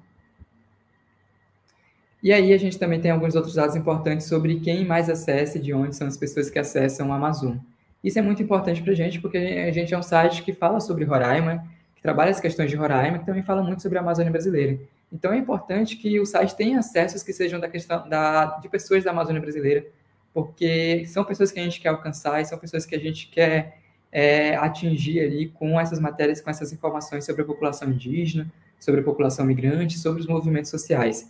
E a maioria do público que acessa mesmo o portal da Amazon é o público de Boa Vista. Depois a gente tem um público ali de Manaus, tem um público de São Paulo, Brasília, Rio de Janeiro e até Porto Alegre. É isso, isso foi um pouco sobre alguns dados importantes sobre o site. Agora eu vou mostrar um pouquinho do site para vocês, é, se a equipe do COA puder ajudar aí com compartilhamento.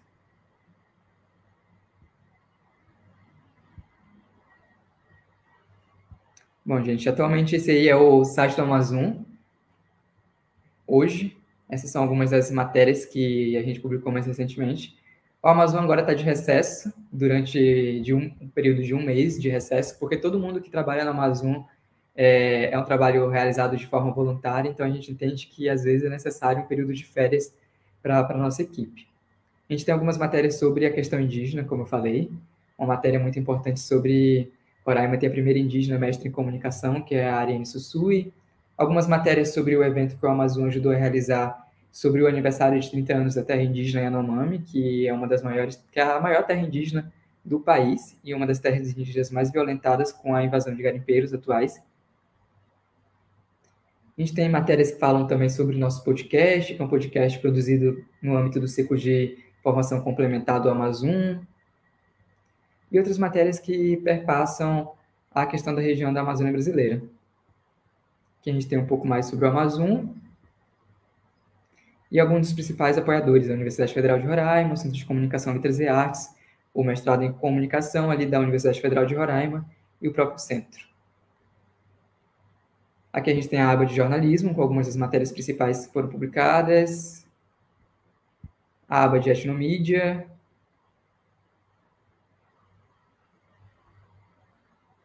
com algumas das matérias que eu já mencionei para vocês sobre a questão indígena na região da Amazônia brasileira, principalmente sobre Roraima.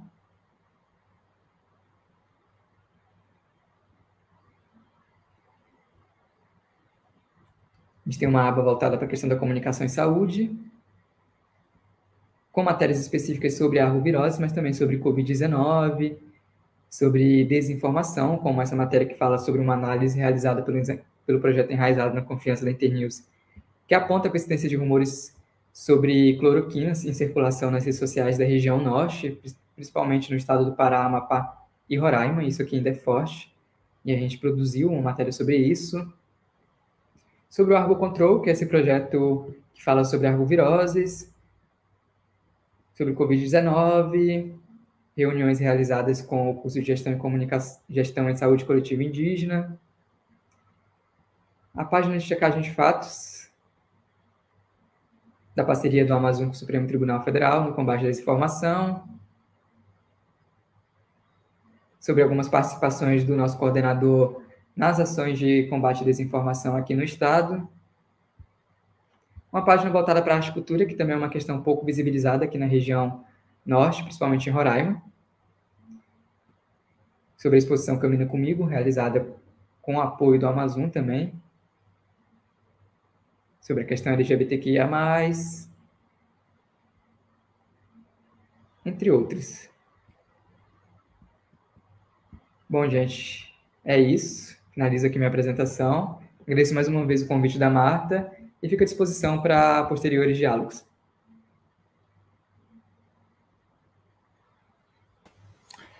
Show, gostei. Uh, ótima apresentação. Adorei conhecer o projeto. Uh, já está aqui na minha lista aqui para eu ficar aqui fuçando aqui direto aqui, ficar entrando e acessando lá. Então pode apostar que esses números aí vão aumentar mais ainda, tá? Uh, então, pessoal, vou já abrir aqui a, a o espaço aqui para perguntas, né? Já vi que tem aqui gente aqui colocando perguntas, né? Se vocês quiserem colocando perguntas, comentários, tá? Uh, para os nossos convidados. eu mesmo aqui até coloquei aqui alguns, algumas pontuações aqui uh, ah, para fazer para eles. Mas antes de eu seguir, né, só queria dizer que o primeiro colóquio nacional sobre o clima, realizado pela COAR, uh, tem um apoio aqui, uh, conta com o apoio do Laboratório de Investigação do Ciberacontecimento, a LIC, da Universidade do Vale do Rio dos Sinos, a Unicinos. Uh, também conta com o apoio do Capítulo Brasil da União Latina de Economia Política da Informação, da Comunicação e da Cultura uh, o LEPIC Brasil, tá?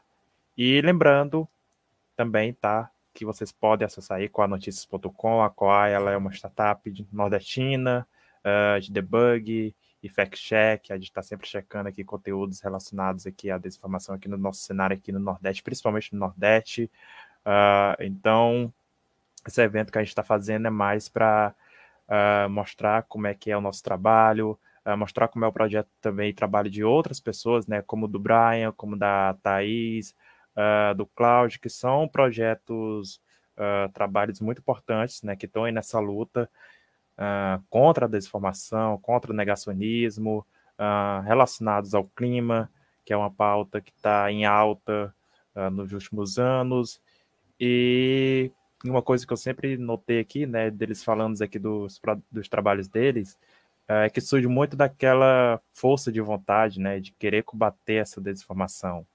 Ah, a gente vê muito essa iniciativa deles, né, surge ali no propósito, às, vezes surge como um grupo pequeno, uh, sem muito apoio, e a gente aqui na Quatro também tem muito disso, a gente às vezes falta, carece dessa falta de apoio uh, para conseguir recursos, para conseguir fazer um trabalho, uh, seja dentro das nossas casas, na internet, ou seja lá fora, nas ruas. Uh, e quando a gente pega pessoas assim de diversos lugares do Brasil, a gente vê que a realidade não é só aqui dentro, não é só aqui no Piauí, no Nordeste, é em outros cantos também do Brasil e até fora também do Brasil. E ver que vocês também, que estão acompanhando aqui a gente, uh, também tem essa, tem essa visão, né? E estão aqui dando esse apoio para a gente, participando aqui uh, desse debate de hoje. E de novo eu quero agradecer a todos vocês, tá? Os três, o Cláudio, a Thaís, o Brian. Uh, eu vou agora aqui abrir aqui o espaço aqui para as perguntas.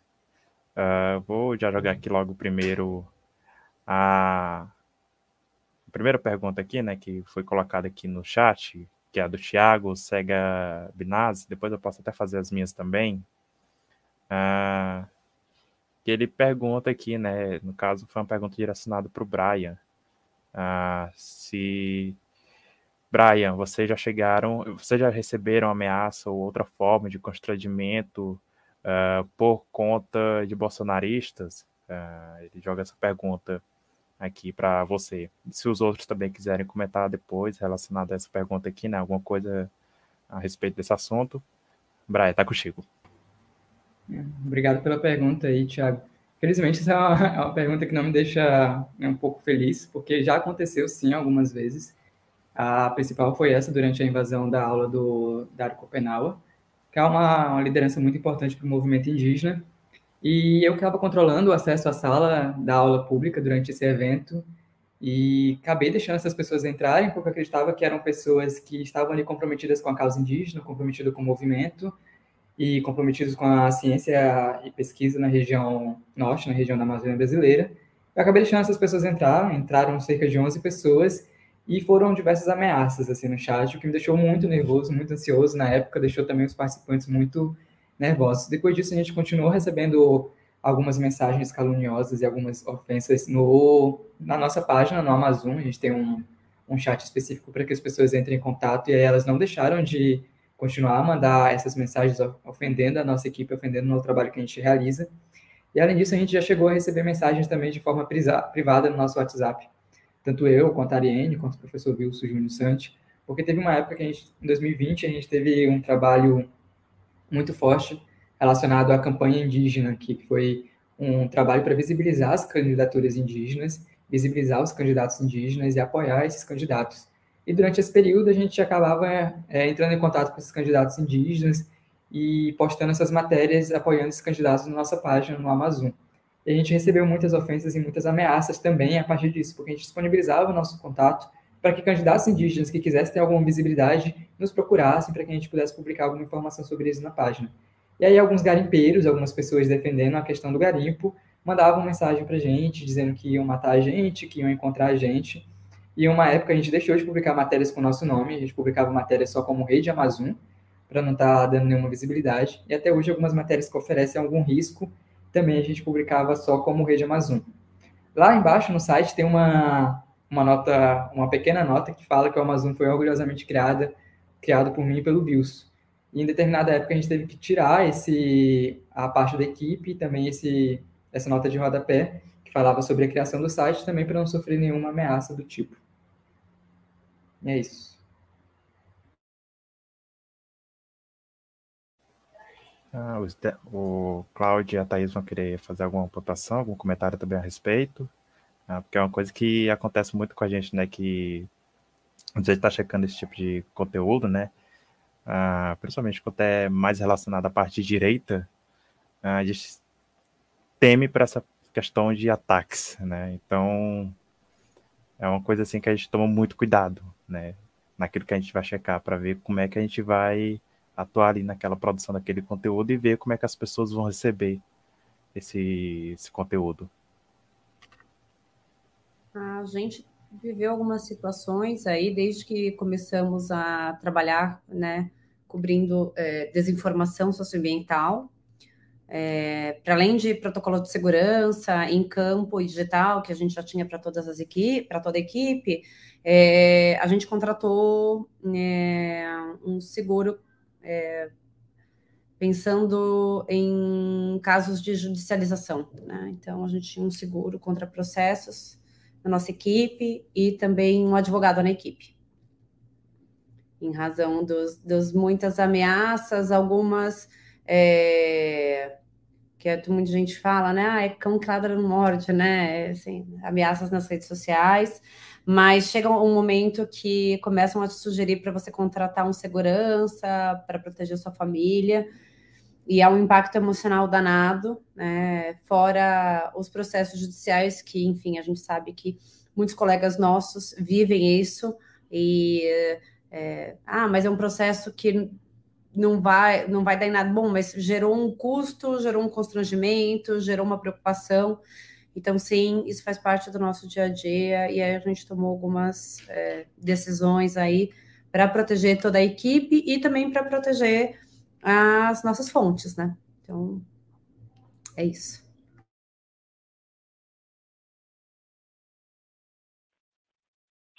É, pessoalmente, não, só uma vez recebi uma ligação anônima mandando eu largar do pé do Bolsonaro, é, mas ninguém falou, vou te matar.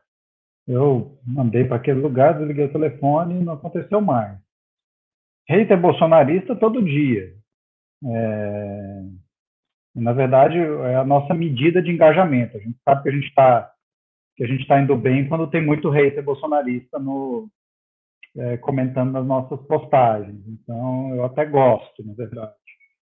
Uh, agora, sim, fora do Facebook, dentro do, do, Observatório do Clima, a coisa muda completamente de figura. O Observatório do Clima é uma rede de 78 organizações, a gente já, te, já viu de tudo. Já teve é, é, gente nossa que teve carro queimado é, na porta de casa de madrugada, é, gente que já teve escritório invadido por polícia.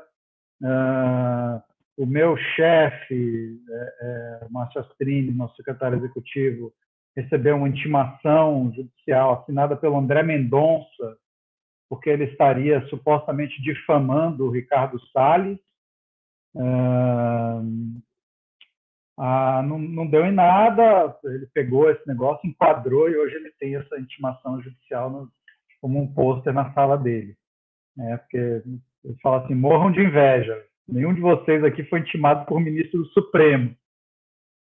É, mas, assim, para quem tem gente em campo em especial na Amazônia, a gente sabe que a banda toca de outro jeito. É um negócio super complicado. Várias organizações é, nossas tiveram que reduzir a equipe, tirar gente, mudar gente é, de lugar. Então, enfim, é, o Brian, que está em Roraima, sabe disso melhor do que ninguém. Hum, tudo que a gente está vivendo, né? A Amazônia sempre foi um lugar violento, é, essa desgraça que aconteceu no mês retrasado com o Bruno, com o Dom Phillips. São coisas que é o tipo de coisa que poderia ter acontecido em outros anos, com outros jornalistas, com outras pessoas. É, o risco é constante, mas a gente sabe que o risco é maior agora. Né? Esse risco nos últimos três anos ele está redobrado porque é, os criminosos eles é, eles não têm mais. É, eles fazem isso tudo à luz do dia, eles estão muito empoderados, eles estão armados e, e têm incentivo a estar armados.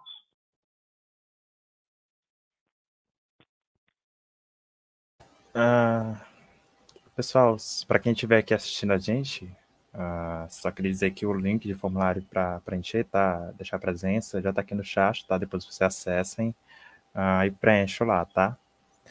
Uh, seguindo aqui na. Depois eu vou fazer aqui duas perguntas, três perguntas aqui que a Marta mandou, ela está acompanhando aqui a gente. mas antes eu vou fazer logo aqui a da Tamires. não, sei, não, sei se você, não sei se eu vou conseguir pronunciar o sobrenome dela aqui direito uh, Sbrilli, enfim, Sbrilli, eu acho que é isso, né? Tamir Sbrilli.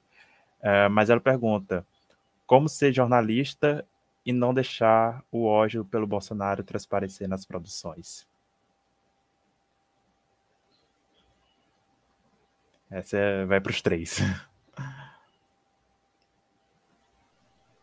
Eu vou responder como jornalista que escreve reportagem. É, o tra nosso trabalho não é gostar de nenhum candidato. Nosso trabalho é checar e investigar todos eles.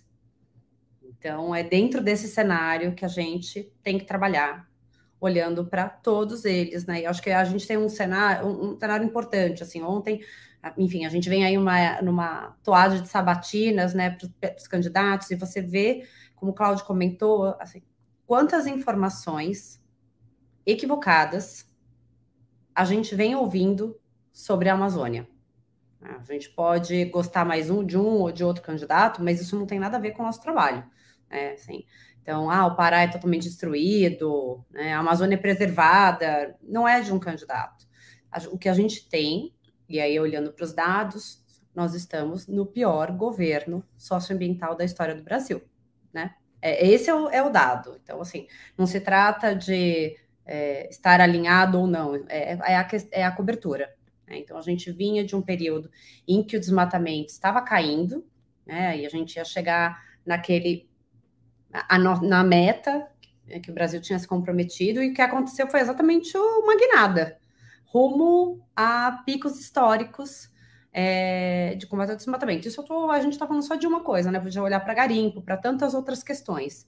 Então, quando a gente vai investigar e fazer um trabalho, não, não, não tem a ver com o que você né, gosta ou não, enfim, isso vale para todas as histórias. A cobertura política é exatamente isso, é olhar para o que o candidato, né, para o que os políticos estão fazendo e cobrá-los para que façam melhor para a sociedade como um todo. É, não tem, ah, é você ou é aquele, são todos. É, eu, às vezes, é, a gente tem né, uma construção de uma retórica muito importante dizendo que os jornalistas não gostam de fulano, os jornalistas, a verdade é que assim, a imprensa sempre não foi benquista. Por quê? Porque nosso trabalho é investigar o poder. É. O que acontece é que a gente também nunca teve uma hostilidade tão grande que faz com que o Cláudio, eu, você sejamos vítimas a todo momento, né? Perseguição em rede social, ameaça. Isso porque eu estou dizendo de um lugar muito privilegiado, né? no Sudeste, num espaço da minha casa. Porque a, o cenário é completamente diferente para quem está denunciando, para quem tem a casa queimada, para quem tem casa invadida, como a Alessandra Munduruku. É, esse é o cenário. Então, assim, por exemplo, a FUNAI. A FUNAI tem problemas históricos não nasceu nesse governo o problema da FUNAI, mas nós nunca tivemos uma FUNAI contra a população indígena. Então, entende que é uma situação diferente. E a cobertura tem que dar conta disso. É isso, gente.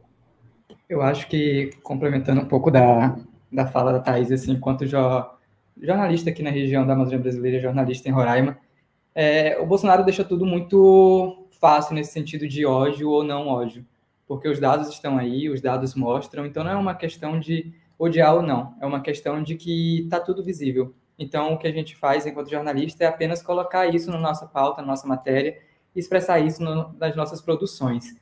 Assim, como uma pessoa que está sempre aqui no, que está sempre no, que está na rua, que está perto dos movimentos sociais, essa é uma questão que a gente enfrenta de uma maneira muito forte, assim, porque os movimentos sentem na pele, as pessoas sentem na pele o desmonte das políticas públicas, e é uma questão que, que não é de hoje, assim. Hoje a gente tem um desmonte total, assim, dos órgãos de proteção ambiental, dos órgãos indigenistas, mas é uma questão que a gente já vê ocorrendo há alguns anos. A gente sempre teve uma defesa muito grande da abertura das terras indígenas, das comunidades indígenas, para uma exploração econômica, e o jornalismo sempre esteve ali, mostrando e é, explicitando os dados, mas esse é um jornalismo que a gente está falando, que é um jornalismo que fala sobre a Amazônia, é um jornalismo que está combatendo a desinformação, é um jornalismo que tem essa postura, é uma postura de mostrar a verdade, mostrar a realidade. Eu acho que nesse sentido de ser imparcial ou não, isso não existe, não existe imparcialidade, existe um jornalismo direcionado para certas questões. O importante é a gente entender que o jornalismo que está direcionado para a defesa do movimento indígena, para a defesa das pautas ambientais, ele não necessariamente odeia o Bolsonaro, ele odeia as medidas que o Bolsonaro adota, as medidas que o Bolsonaro toma, as falas que o Bolsonaro é, é, faz publicamente, que é, são falas aversas ali à questão que a gente trabalha, a questão que a gente preza enquanto um profissional ético. Lembrando que Belo Monte não foi no governo Bolsonaro. É, então, assim, nós continuamos cobrindo e denunciando Belo Monte, que é fruto de um governo de esquerda. Então, assim, esse é o cenário. Né? Então, quando eu. Por isso que toda vez que alguém diz, né, vocês direcionam, vocês imprensa, né? Ah, vocês perseguem. Não. O nosso trabalho é investigar. É, eu, eu de certa forma, estou numa posição ainda mais privilegiada que a dos meus colegas, porque eu não sou jornalista, eu trabalho numa organização ambientalista uh, que se utiliza de algumas ferramentas do jornalismo. No Fakebook, a gente checa todos os candidatos. Uh, e quando Lula falou aquela barbaridade lá do Bagre na entrevista para Rosane Carvalho, nós falamos que o Lula falou barbaridade do Bagre, de Rosane Carvalho, que o Lula errou sobre demarcação, etc, etc, etc. Dito isso, fiz, tweetamos uma história com o Ciro Gomes, que falou aquela merda lá sobre é, o Pará tá inteiramente é, desmatado e tal. Dito isso, uh, eu acho que é, não tem como ser civilizado no Brasil e não deixar o ódio pelo Bolsonaro transparecer. Eu acho que não é questão de ser jornalista, de ser ambientalista, de ser professor, é de ter é, é, é, é humanidade, porque é, o que a gente está vendo nos últimos quase quatro anos é uma ruptura completa da gramática do poder. Então, assim, não dá para tratar esse governo é, e analisar esse governo sob a ótica da normalidade de é apenas um cara de direita de quem a gente não gosta. Não é, entendeu? Um cara de direita de quem a gente não gosta é o João Dória, é o Geraldo Alckmin. Agora muita gente gosta do Geraldo Alckmin. É, mas e, e esse negócio que aconteceu nos Estados Unidos em 2016, que acontece na Hungria, que acontece na Polônia e que está acontecendo no Brasil, é um outro animal, é uma outra categoria taxonômica. E, de novo, eu vou repetir o que eu falei a, a, no começo. Esses caras, eles usam o método da imprensa, que é a busca da objetividade, a idealização da imparcialidade, o outro lado, o sempre reportar o que o poder fala, por mais que você discorde, usam isso como um golpe de Aikido na imprensa. Né? O Aikido é aquela arte marcial na qual você usa a energia do seu adversário para botar ele no chão. Uh, e é isso que a extrema-direita faz com o jornalismo. Ela usa os nossos hábitos mais arraigados, tudo aquilo que a gente aprendeu na faculdade, tudo aquilo que a gente aprendeu em anos de profissão, para dar um drible da vaca na gente e nos colocar na situação de estar sempre deixando esses caras como disse um colega meu americano é, é depois do, da eleição do Trump, ele falou: esse cara está sempre duas matérias na nossa frente. Então é isso que a extrema-direita faz com o jornalismo. Então é por isso que eu, eu, eu não, não sinto, é, não me sinto na obrigação de tratar como igual o que é tão desigual. Né? É, é, aí acho que a, a, a Thaís e o Brian têm razão quando eles falam que todos os candidatos estão sob escrutínio, no nosso caso, todos os candidatos a presidente estão sob escrutínio, uh, é, mas a gente sabe que só um desses candidatos age com dolo, É, só um desses candidatos mente deliberadamente como método. Então, não dá para tratar o Bolsonaro como um candidato qualquer, e, portanto, eu, particularmente, não tenho nenhum constrangimento é, de dizer que eu odeio esse sujeito, eu quero ele fora do poder e, de preferência, na cadeia.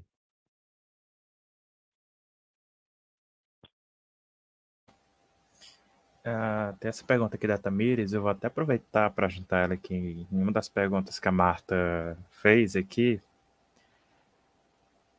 Uh, no caso, a pergunta primeiro da Tamires, eu vou fazer logo aqui, aí depois eu junto aqui na da Marta, que aí vocês respondem, né, vocês três, respondem elas, as três perguntas, no caso.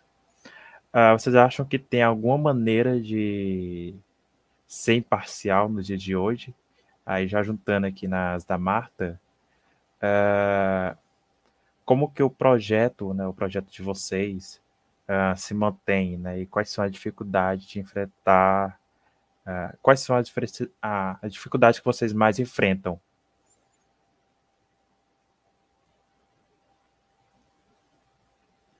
Aí, no caso, vocês podem escolher quem começa primeiro. No caso, são três perguntas. Né? Uh, se existe alguma maneira de ser imparcial no dia de hoje, uh, como que o projeto de vocês se mantém e a dificuldade que vocês, qual é a dificuldade que vocês mais enfrentam.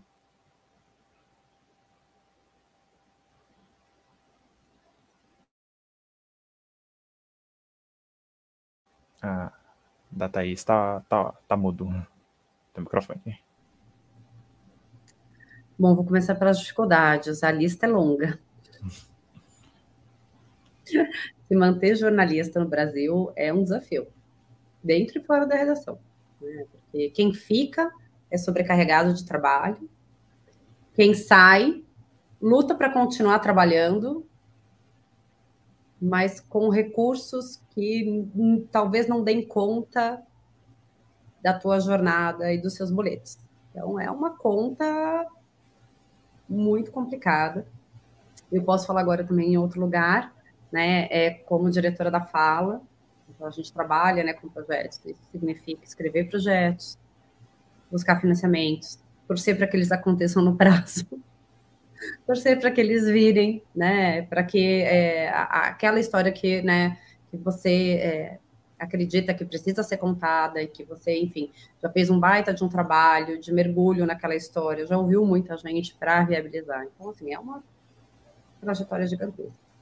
Sempre me perguntam, né, de, da, da, dessa tal imparcialidade. Né? Quando a gente escolhe uma história, né, ou quando um veículo dá um espaço para aquela história, ela já, já foi escolhida em detrimento de outras. O nosso trabalho é mergulhar naquela história, ouvir as fontes importantes que precisam ser escutadas e sempre garantir né, espaço do outro lado. Esse é o, trabalho, esse é o nosso trabalho. Né, é, é, e esse afastamento, né, esse afastamento de qualquer tema que seja, né, é, eu sempre contei muitas histórias de violações de direitos humanos. E a gente está falando de, de histórias que não são histórias é, edificantes, são de sobreviventes, mas que passaram por traumas, né, como trabalho escravo, resgate, tráfico humano, ser vendido dentro de um presídio. Não tem uma. É, e aí você ouvindo aquilo, e é o meu o dia de boa parte do dia a dia, né? Dentro de uma redação era isso. Né? Eu conto para todo mundo. A última matéria que eu escrevi, quando eu estava né, grávida, foi o do menino Leandro, que foi encontrado dentro de um saco plástico. É, então, o nosso dia a dia, o meu dia a dia, era muito feio. Então, para contar melhor essas histórias, independente de que história seja, seja de direitos humanos, seja de política, de meio ambiente, seja né, as três editorias juntas, você precisa ter um afastamento daquela história para você se concentrar muito nela, não perder nenhum detalhe. Né? E contar aquela história da melhor maneira possível para que ela repercuta e sensibilize as pessoas, porque essa é muito da minha jornada, da jornada de empatia, da gente que se colocar um pouco no lugar do outro.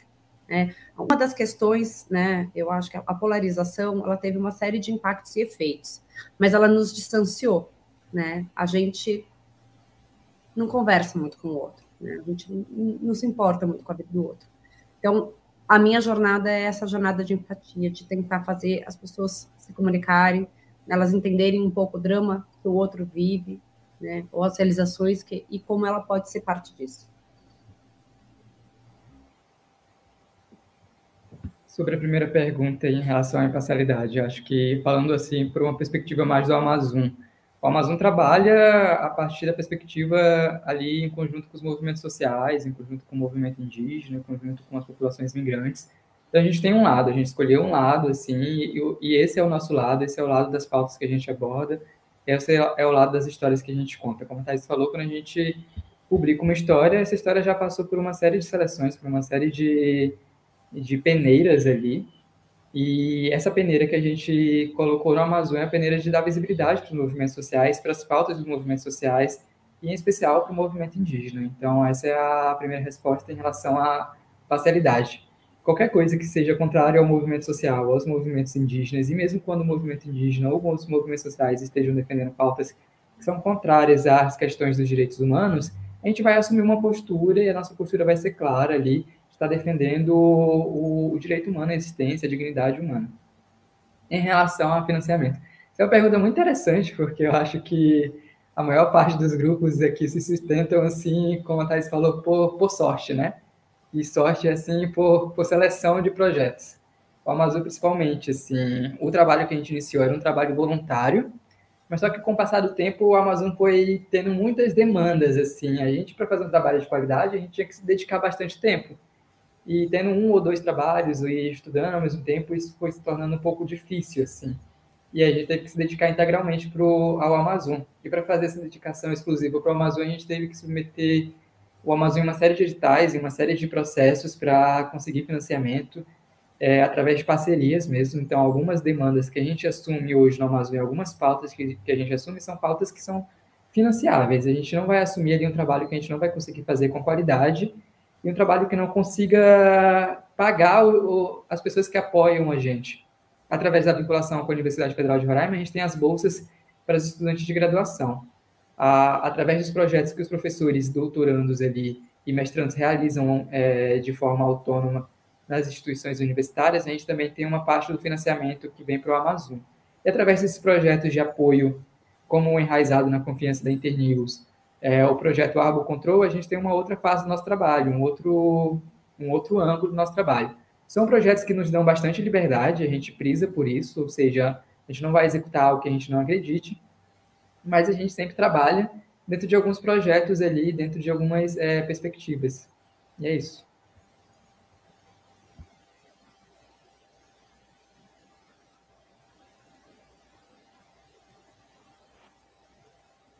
A internet está ruim.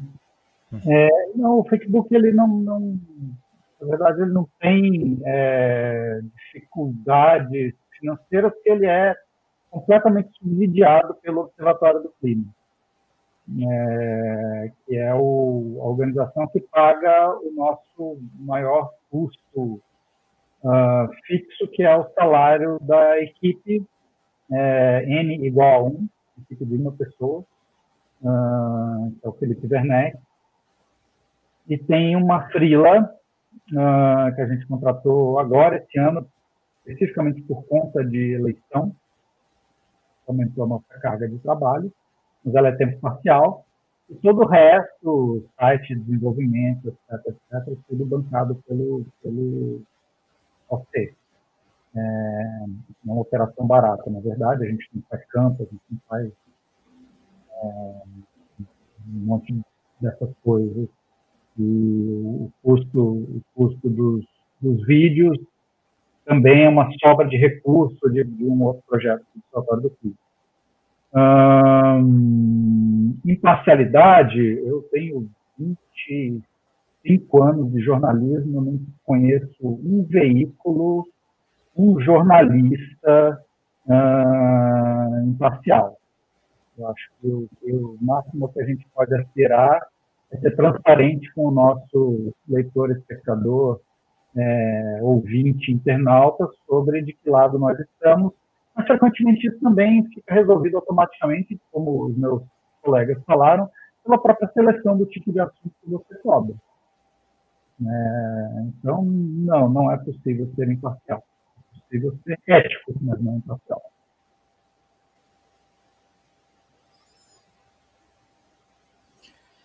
É, fazendo aqui as últimas perguntas, né, para a gente já se caminhando lá para o final, para vocês deixarem as considerações finais de vocês, tá? Uh, eu vou fazer esse aqui do, da Vitória, da Vitória Guacelli. Uh, como acontece a verificação para ter certeza de que uma informação é falsa ou verdadeira? E existe propagação dessas informações, dessas verificações por grandes canais de transmissões a partir uh, a partir do que os grupos noticiam? Vou repetir aqui a pergunta, tá? Uh, como acontece a verificação para ter a certeza de que uma informação é falsa ou verdadeira e se existe a propagação dessas verificações por grandes canais de transmissão, transmissão a partir do que os grupos uh, noticiam. No caso, ela faz a pergunta aí para os três. Inclusive, quando eu estava lendo aqui ela, eu até me lembrei aqui um pouquinho da minha pergunta aqui que eu queria fazer para vocês, que era com relação às plataformas. Se vocês veem, se vocês acham que as plataformas como Instagram, Facebook, Twitter, uh, têm feito, como é que vocês veem o trabalho deles uh, nesse combate à desinformação, de ter que uh, diminuir a disseminação das informações falsas. Você acha que está funcionando o trabalho deles ou ainda não surtiu muito efeito ainda? Eu vou deixar a Thaís responder essa, se eu falar o que eu penso aqui, eu vou tomar um processo. Mas a resposta é não. Rápido e direto. a gente está numa conversa com as plataformas que devia ter começado há 15 anos. Essa é a primeira grande questão. Né? A segunda grande questão é que, pelo que a gente vem acompanhando e assistindo, né, e eu e o Cláudio aí a gente acompanha de perto isso, as plataformas só respondem quando existe uma pressão para que isso aconteça. Então, então, não é uma caminhada com a sociedade civil. Se você não tem hoje uma política dizendo que conteúdos negacionistas não serão permitidos, você favorece que qualquer canal, e aí a gente fala de dezenas de milhares de vídeos e cliques permaneçam no ar e que as pessoas assistam aquele conteúdo sem saber que já foi punido, sem saber que aquele canal foi penalizado. Então, assim, não é não, não existe transparência nesse processo. Você, como é que você vai dizer que você não faz parte desse processo de desinformação se é por lá que o material é distribuído? Então é, é isso eles têm que fazer. Como disse o ministro Barroso, vou repetir o que ele disse, para a gente ficar garantido aqui. É o seguinte: olha, nós estamos trabalhando com as plataformas, temos gostado muito do resultado, mas a gente po sempre pode querer mais. É isso, entende? Assim, é um caminho, é uma jornada muito longa. Não estamos nem perto do que já aconteceu. Acho que quem não acompanhou Vale procurar o que fez a Global Witness aí nos últimos dias. Basicamente, eles criaram anúncios que o, que a, a, a, o grupo MET diz que, olha, não teremos espaço para anúncios que coloquem o sistema eleitoral em dúvida, que ameacem as eleições, que ameacem a integridade. Então, assim, a política era super legal. Todos os anúncios da Global Witness passaram e foram publicados. E aí, que política é essa que permite que esses anúncios sejam distribuídos? O que, que aconteceu? Deram uma resposta, aumentaram a biblioteca de anúncios do Facebook, dizendo né, que vão abraçar mais candidatos. Então é isso, é a pressão que faz o movimento chegar. Né? Muito pouco tem acontecido bom grau. Essa é a primeira parte da pergunta. A segunda é como checar uma informação falsa tem vários, né, tem dois portais que a gente vê que fazem isso, né, no dia a dia e outros tantos, né, é, fora do Brasil, mas basicamente você tem aquela informação e você vai procurar fontes que corroborem o que foi dito. Tem algumas coisas que são pouco óbvias, né? Não existe desmatamento no Brasil. Floresta não pega fogo. Tem algumas coisas que a gente já sabe que, né, a gente está. Tá, mas basicamente é você olhar aquele discurso, olhar para os dados, checar aquele material e José, isso não existe, isso existe por quê? Porque dentro da, de fake news e desinformação você tem uma série de categorias né? Não é, não é tudo que vai ser enquadrado como fake news. Então é, é super importante quando você é, e também não embalar todo mundo na mesma história. Ah, eles todos propagam fake news. Não. Vamos dizer o que cada um faz e como, né? Como essa distribuição, quem são os atores, enfim, quem recebe dinheiro por isso. Tinha mais alguma pergunta que eu acho que eu esqueci. Ah, e você disse uh você respondeu, no caso é, se existe a propagação dessas verificações por grandes canais de transmissões, a partir do que é, os grupos noticiam? Eu vou, assim, vou contar um exemplo de uma história que a gente investigou. Nós descobrimos 70 milhões de cliques no YouTube para vídeos com informações que com é, histórias que desinformam sobre questões socioambientais. Negacionismo climático, temos. Floresta não pega fogo, temos. Desmatamento não existe? Temos. O Exército fez um trabalho sensacional na Amazônia? Também temos. É... Os indígenas do, do, no Brasil são cooptados por um determinado grupo político? Também. Difamação de liderança indígena? Também. E aí eu não estou falando só de canais de políticos, né? A gente está falando de cavalo de políticos, de influenciadores, de sites que afirmam fazer notícia, né, que afirmam fazer jornalismo e que distribuem esses conteúdos, sites de entretenimento. Então, assim, é um universo. É um universo que trabalha em rede. Né? Então, sim, existe, está lá e segue no ar, em aplicativos e plataformas, porque precisamos dar outros passos, precisamos de mais respostas, das, das plataformas, dos aplicativos, que hoje, enfim, fazem o que o ministro Barroso disse.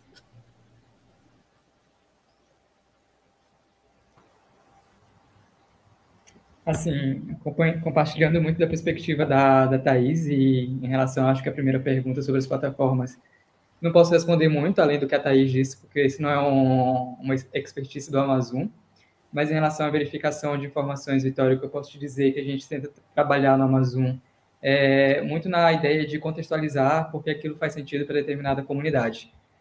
Porque sempre parece muito que a gente está no conflito, de que a gente tem que combater uma informação falsa com uma outra informação que é verdadeira. Quando, na verdade, não é isso. Como a Thais falou, a informação falsa circula com muito mais velocidade, em muito mais plataformas. A gente tentar alcançar isso com material, com conteúdo, é impossível, até porque essas pessoas não vão chegar nem a ler o conteúdo que está desmentindo um outro conteúdo, porque isso é já informação demais para elas. E por que, que elas vão querer ler algo que não interessa para elas, né? Algo que não diz o que elas pensam, algo que não está negociando com a realidade dela. Então, muito trabalho que a Amazon tem tentado fazer é vamos ali explicar por que, que aquela informação faz sentido na sua determinada realidade e o que realmente está acontecendo. Muito da, da verificação que o Amazon tem feito é nesse sentido. Em relação à propagação, é como eu havia dito antes, não tem como a gente competir, assim, a gente tenta, a gente se esforça, mas não, isso não, não cabe a nós, cabe a outros setores da, da sociedade, cabe a, a uma regulação maior dessa, dessa área, que não é muito trabalho do jornalista. Para você ter ideia, a gente não, é, o nosso trabalho não era fazer verificação, não era negar se aquilo é verdade ou não, se o que o político falou é verdade ou não. Nosso trabalho era noticiar não era tá fato ou fake, nosso trabalho era outro. A gente está assumindo esse trabalho muito agora com essa onda, assim, então é, a gente já tem que se reprofissionalizar de novo. Isso, não, isso é uma outra coisa, é uma outra, um outro universo para gente. E é isso, gente. Eu sou mais idoso aqui, é, eu, o que os millennials chamam de fact-checking, no meu tempo a gente chamava de jornalismo. Né? Porque é, é, o, o, método é exatamente o mesmo. É óbvio que tem mais ferramentas, tem, tem ferramentas digitais que você pode saber, fazer uma foto no Twitter, você tem como passar aquela foto por, aplicativos e algumas ferramentas para saber se ela é montada, uh, se ela é da data em que a postagem diz que ela foi feita. Quer dizer, o, o, o ferramental ele é do século XXI, mas o método básico de trabalho é do século XX. É, é o bom e velho Alô, professor Fulano? Fulano disse isso aqui, como é que é? Cadê o estudo que fala sobre isso? Esse que a gente faz. É, é ligar para 130 prefeituras para perguntar: vem cá, quando é que o lixão fechou? Então, é, é, é, não sei quem é o autor, né, mas é, é 90% transpiração e 10% inspiração. Então, isso não, a essência do trabalho não mudou. A coisa das plataformas foi o que mudou na, não no, no, no trabalho, mas na veiculação de informação. Porque é, você querer que as plataformas combatam desinformação é meio que, mais ou menos, grosso modo, é falar para um deputado é, diminuir o próprio salário né, ou aprovar uma reforma política, torne o sistema partidário brasileiro menos fragmentado. Eles não vão fazer isso, porque o, o, a maneira como elas, elas não são plataformas de informação. Isso fica muito claro sobre as mídias sociais e as big tech. O produto dela é a gente, né? Como a, aquele filme O Dilema das Redes é, mostrou o que circula ali, o mapa do Google, a busca, nada disso. O, o sistema Android não é, não é isso que dá dinheiro para essas, essas empresas. Dá dinheiro para essas empresas é o nosso padrão de visita, de consumo e os dados sobre o nosso comportamento que eles extraem a partir do nosso uso dessas plataformas. Ah, e o, a polarização engaja aqui, como disse o nome do, do, do autor, de um livro ótimo chamado The Four, que fala sobre as quatro grandes empresas é, de tecnologia. Ele fala assim, é, a essência do funcionamento das Big Techs é assim, elas querem vender sapato. Você gosta de sapato azul, é, é, mais fácil você comprar um sapato azul se você ama o sapato azul do que se você acha que ah, pode ser, mas pode ser amarelo também. Então, essa é, polarização, né, essas paixões todas que engajam muito, é, são o que vai sempre estar favorecido pelos algoritmos. É, a maneira delas funcionarem, delas conseguirem mais atenção das pessoas, mais tempo das pessoas na plataforma e mais que eles chamam de é, excedente comportamental, que é o real produto né, que, que, que, é comercializado nessa plataforma, da maneira delas ganharem mais excedente comportamental para vender, é as pessoas passarem mais tempo brigando no Twitter. É. Então, é, é, na ausência de regulações muito estritas, de cima para baixo, que é o que a União Europeia está começando a fazer agora, 20 anos depois. O país fala que é, é faz 15 anos que a gente devia ter começado essa conversa. Não, faz 15 anos que a gente devia ter regulado esses casos. Porque eles têm os melhores advogados do mundo. Todas as vezes que alguém vai tentar uh, é, é, impor algum tipo de restrição, eles botam a equipe de advogados para barrar as ações de governo, por um lado, e, por outro lado, eles dão uma desculpinha dizendo: não, acabamos de adotar aqui uma política linda de moderação de conteúdo, é, que não funciona nunca funciona. Eu vou contar um caos aqui que envolveu a Thaís semana passada. Não vou citar o nome da plataforma, Mas era uma reunião que a gente estava tendo aqui com uma das plataformas de mídia e tal. Né? Acho, acho que tem que conversar mesmo, mas não acho que essas conversas vão surtir é, é muito efeito. Mas é melhor a gente entender o que eles estão fazendo do que a gente ficar à margem desse processo. Mas voltando para a historinha. E papo vai, papo vem, por que, vocês não tiram, por que, que vocês não moderam, por que, que vocês não fazem, etc, etc, etc. Aí vem uma pessoa da plataforma e fala assim, vem cá, deixa eu fazer uma pergunta sincera para você. É, vocês acham que pessoas que acham que a ditadura militar foi o melhor período da história do Brasil, que amam a ditadura, não sei o que, não sei o que, não sei o que, deveriam ter os seus conteúdos moderados, removidos, retirados, ser impedidas de expressar isso. Aí a Thaís virou para ela e falou mais ou menos assim: Deixa eu te responder com uma outra pergunta, pessoa. Você acha que pessoas que dizem que o nazismo foi ok e que têm saudades de Hitler deveriam ter o seu conteúdo na sua plataforma? Elas teriam o seu conteúdo na sua plataforma? Na hora a pessoa. É, mas esse é só um, caso, assim, um exemplo de coisas que acontecem em todas elas, todos os dias.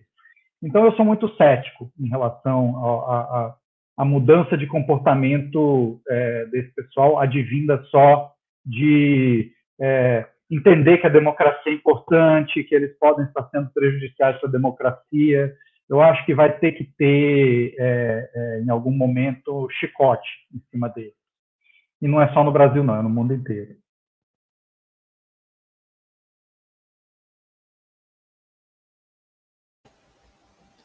Ah, pessoal, ah, só quero agradecer aqui pelo, pela discussão, pelo debate. Eu, por mim, ficaria o dia todo aqui, até meia-noite, conversando aqui nessa discussão. Ah, ficar entrando numa coisa, saindo, entrando em outra. Uh, mas para a gente seguir aqui lá para os finalmente, eu quero já abrir aqui o espaço aqui. Eu vou fazer duas perguntas aqui da Marta e já abro o espaço também, deixo aberto já o espaço para as considerações finais de vocês, tá? Uh, mais uma vez eu quero agradecer tá, ao Brian, uh, do Amazon, né, por estar aqui presente, por apresentar o trabalho dele, o Cláudio Ângelo também aqui para apresentar aqui o trabalho dele também, o Facebook Echo, a Thaís Lazeri também aqui lá do, da Fala, uh, também para apresentar o trabalho dela. Uh, os três aqui, muito obrigado. E também agradeço também a todo mundo que acompanhou a gente aqui até esse momento. Uh, de novo, vou deixar aberto aqui o espaço aqui também para vocês acompanharem o trabalho da Coar, tá? www.coarnoticias.com, viu? Vocês podem acessar aí na internet, ok? Uh, o nosso Instagram também tá aí, tá? Vocês também podem acompanhar. Tá tudo aí também dentro do chat, tá, viu, pessoal? Vocês podem acessar aí também dentro do chat, tá? Os linkzinhos aí, tanto da gente aqui da Coar, tá? Por exemplo, nosso Instagram, arroba Notícias, uh, nosso Twitter, enfim, nossas redes sociais aqui da Coar, também do pessoal que estava aqui com a gente hoje, né? Do, do Cláudio, da Thaís e do Brian, tá? Não só deles também, os perfis pessoais deles, uh, mas também dos projetos, dos trabalhos que eles atuam, ok? E lembrando sempre que o nosso colóquio aqui ele é um apoio também uh, com o pessoal da LIC, uh, Laboratório de Investigação do Ciberacontecimento, né, da Unicinos, a Universidade do Vale do Rio dos Sinos, também do em parceria com a Olepic Brasil. Uh, então, a gente está tendo todo esse apoio aqui. Uh, e é claro, vocês também podem qualquer coisa também, é claro, né? Vou deixar aqui de novo o canal aqui também da Coab para vocês se inscreverem. As, as, mesas, as gravações das mesas vão estar disponíveis lá no canal lá no YouTube. Depois também em podcast também, tá? Para quem quiser acompanhar também lá no Spotify. Podcast Acoar, viu? Tá aqui, podcast Acoar, vocês podem acessar lá. E também o nosso número, vou deixar aqui também mais uma vez, 86 é o DDD aqui do Piauí, tá? 999 92 50 96, você pode, vocês podem acessar aí o nosso número, mandar mensagem para a gente, fazer parte também aqui do nosso grupo também, uh, tanto no WhatsApp quanto também lá no Telegram. Então, deixa aberto aí, tá? E lembrando que o Coloco, ele não encerra aqui hoje, tá? Nessa mesa, ele vai continuar até o dia 26, ok? Então amanhã tem mais, e na sexta também ainda tem. Coloco aqui, tá? Com outras mesas, outros debates uh, relacionado à desinformação, leis também, né?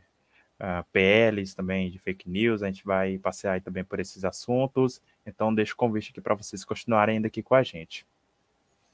E voltando aqui, uh, fazendo aqui as duas perguntas e já abrindo aqui o espaço aqui para as considerações finais de cada um, tá? A gente pode seguir aquela ordem lá do começo, tá? Começando pelo Brian, depois uh, indo para a Thaís e depois por último. No caso, o Uh, naquela ordem lá, né? No caso, o Cláudio, depois a Thaís e depois o Brian, tá? Então a gente pode fazer nessa sequência, ok?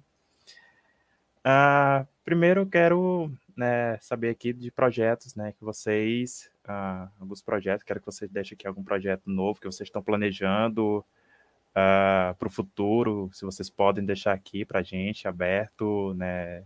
A Thaís já deu alguns, já deu alguns ali na fala dela também. Ah, eu queria saber desses projetos, enfim, deixo também aberto aqui, né, uma futura parceria com a Coar, caso vocês queiram firmar também no futuro ah, para algum trabalho, né, seja para atuar em algum projeto, desde formativo ou afins, né, deixo aqui também aberto essa parceria. Não só para esse coloco também, mas para outras, eh, outros eventos, eh, palestras, enfim, mesas, uh, documentários, podcasts, uh, posts, né, insights, então, deixa aberto aí, viu? Aí começa, pode começar aí pelo Cláudio.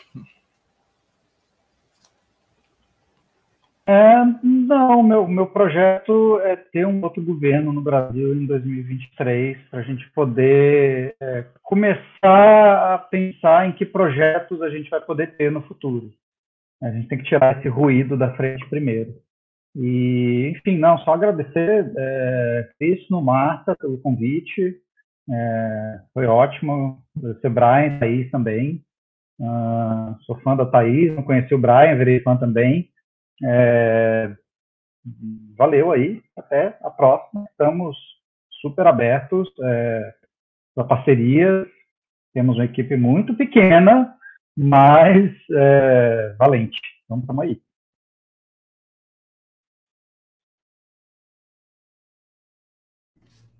Então, gente, queria agradecer o convite, prazer conhecer o Brian, os demais eu já tive o prazer de conhecer em outros momentos.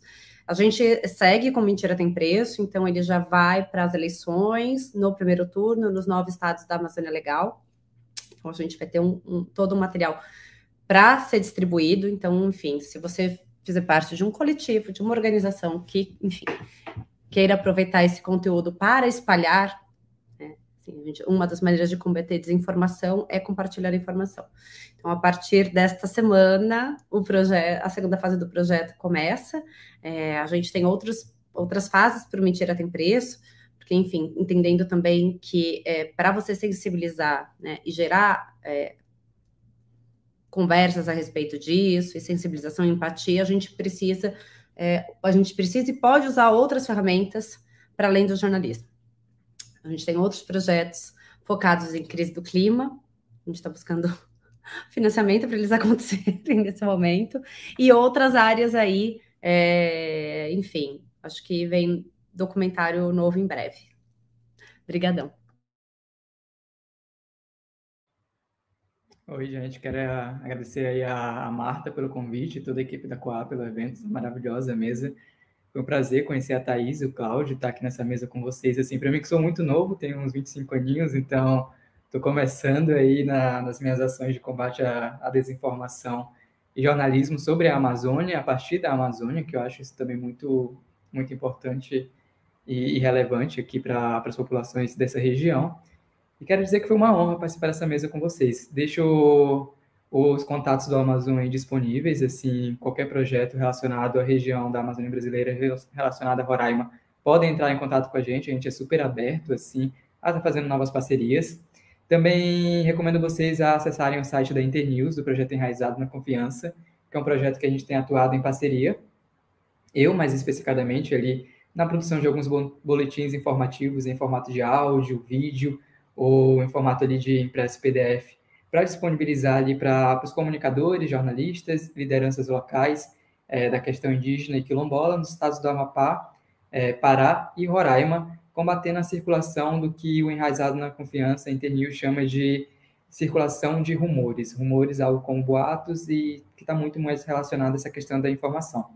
Deixo o convite aberto para vocês. No mais, foi um prazer conhecê-los.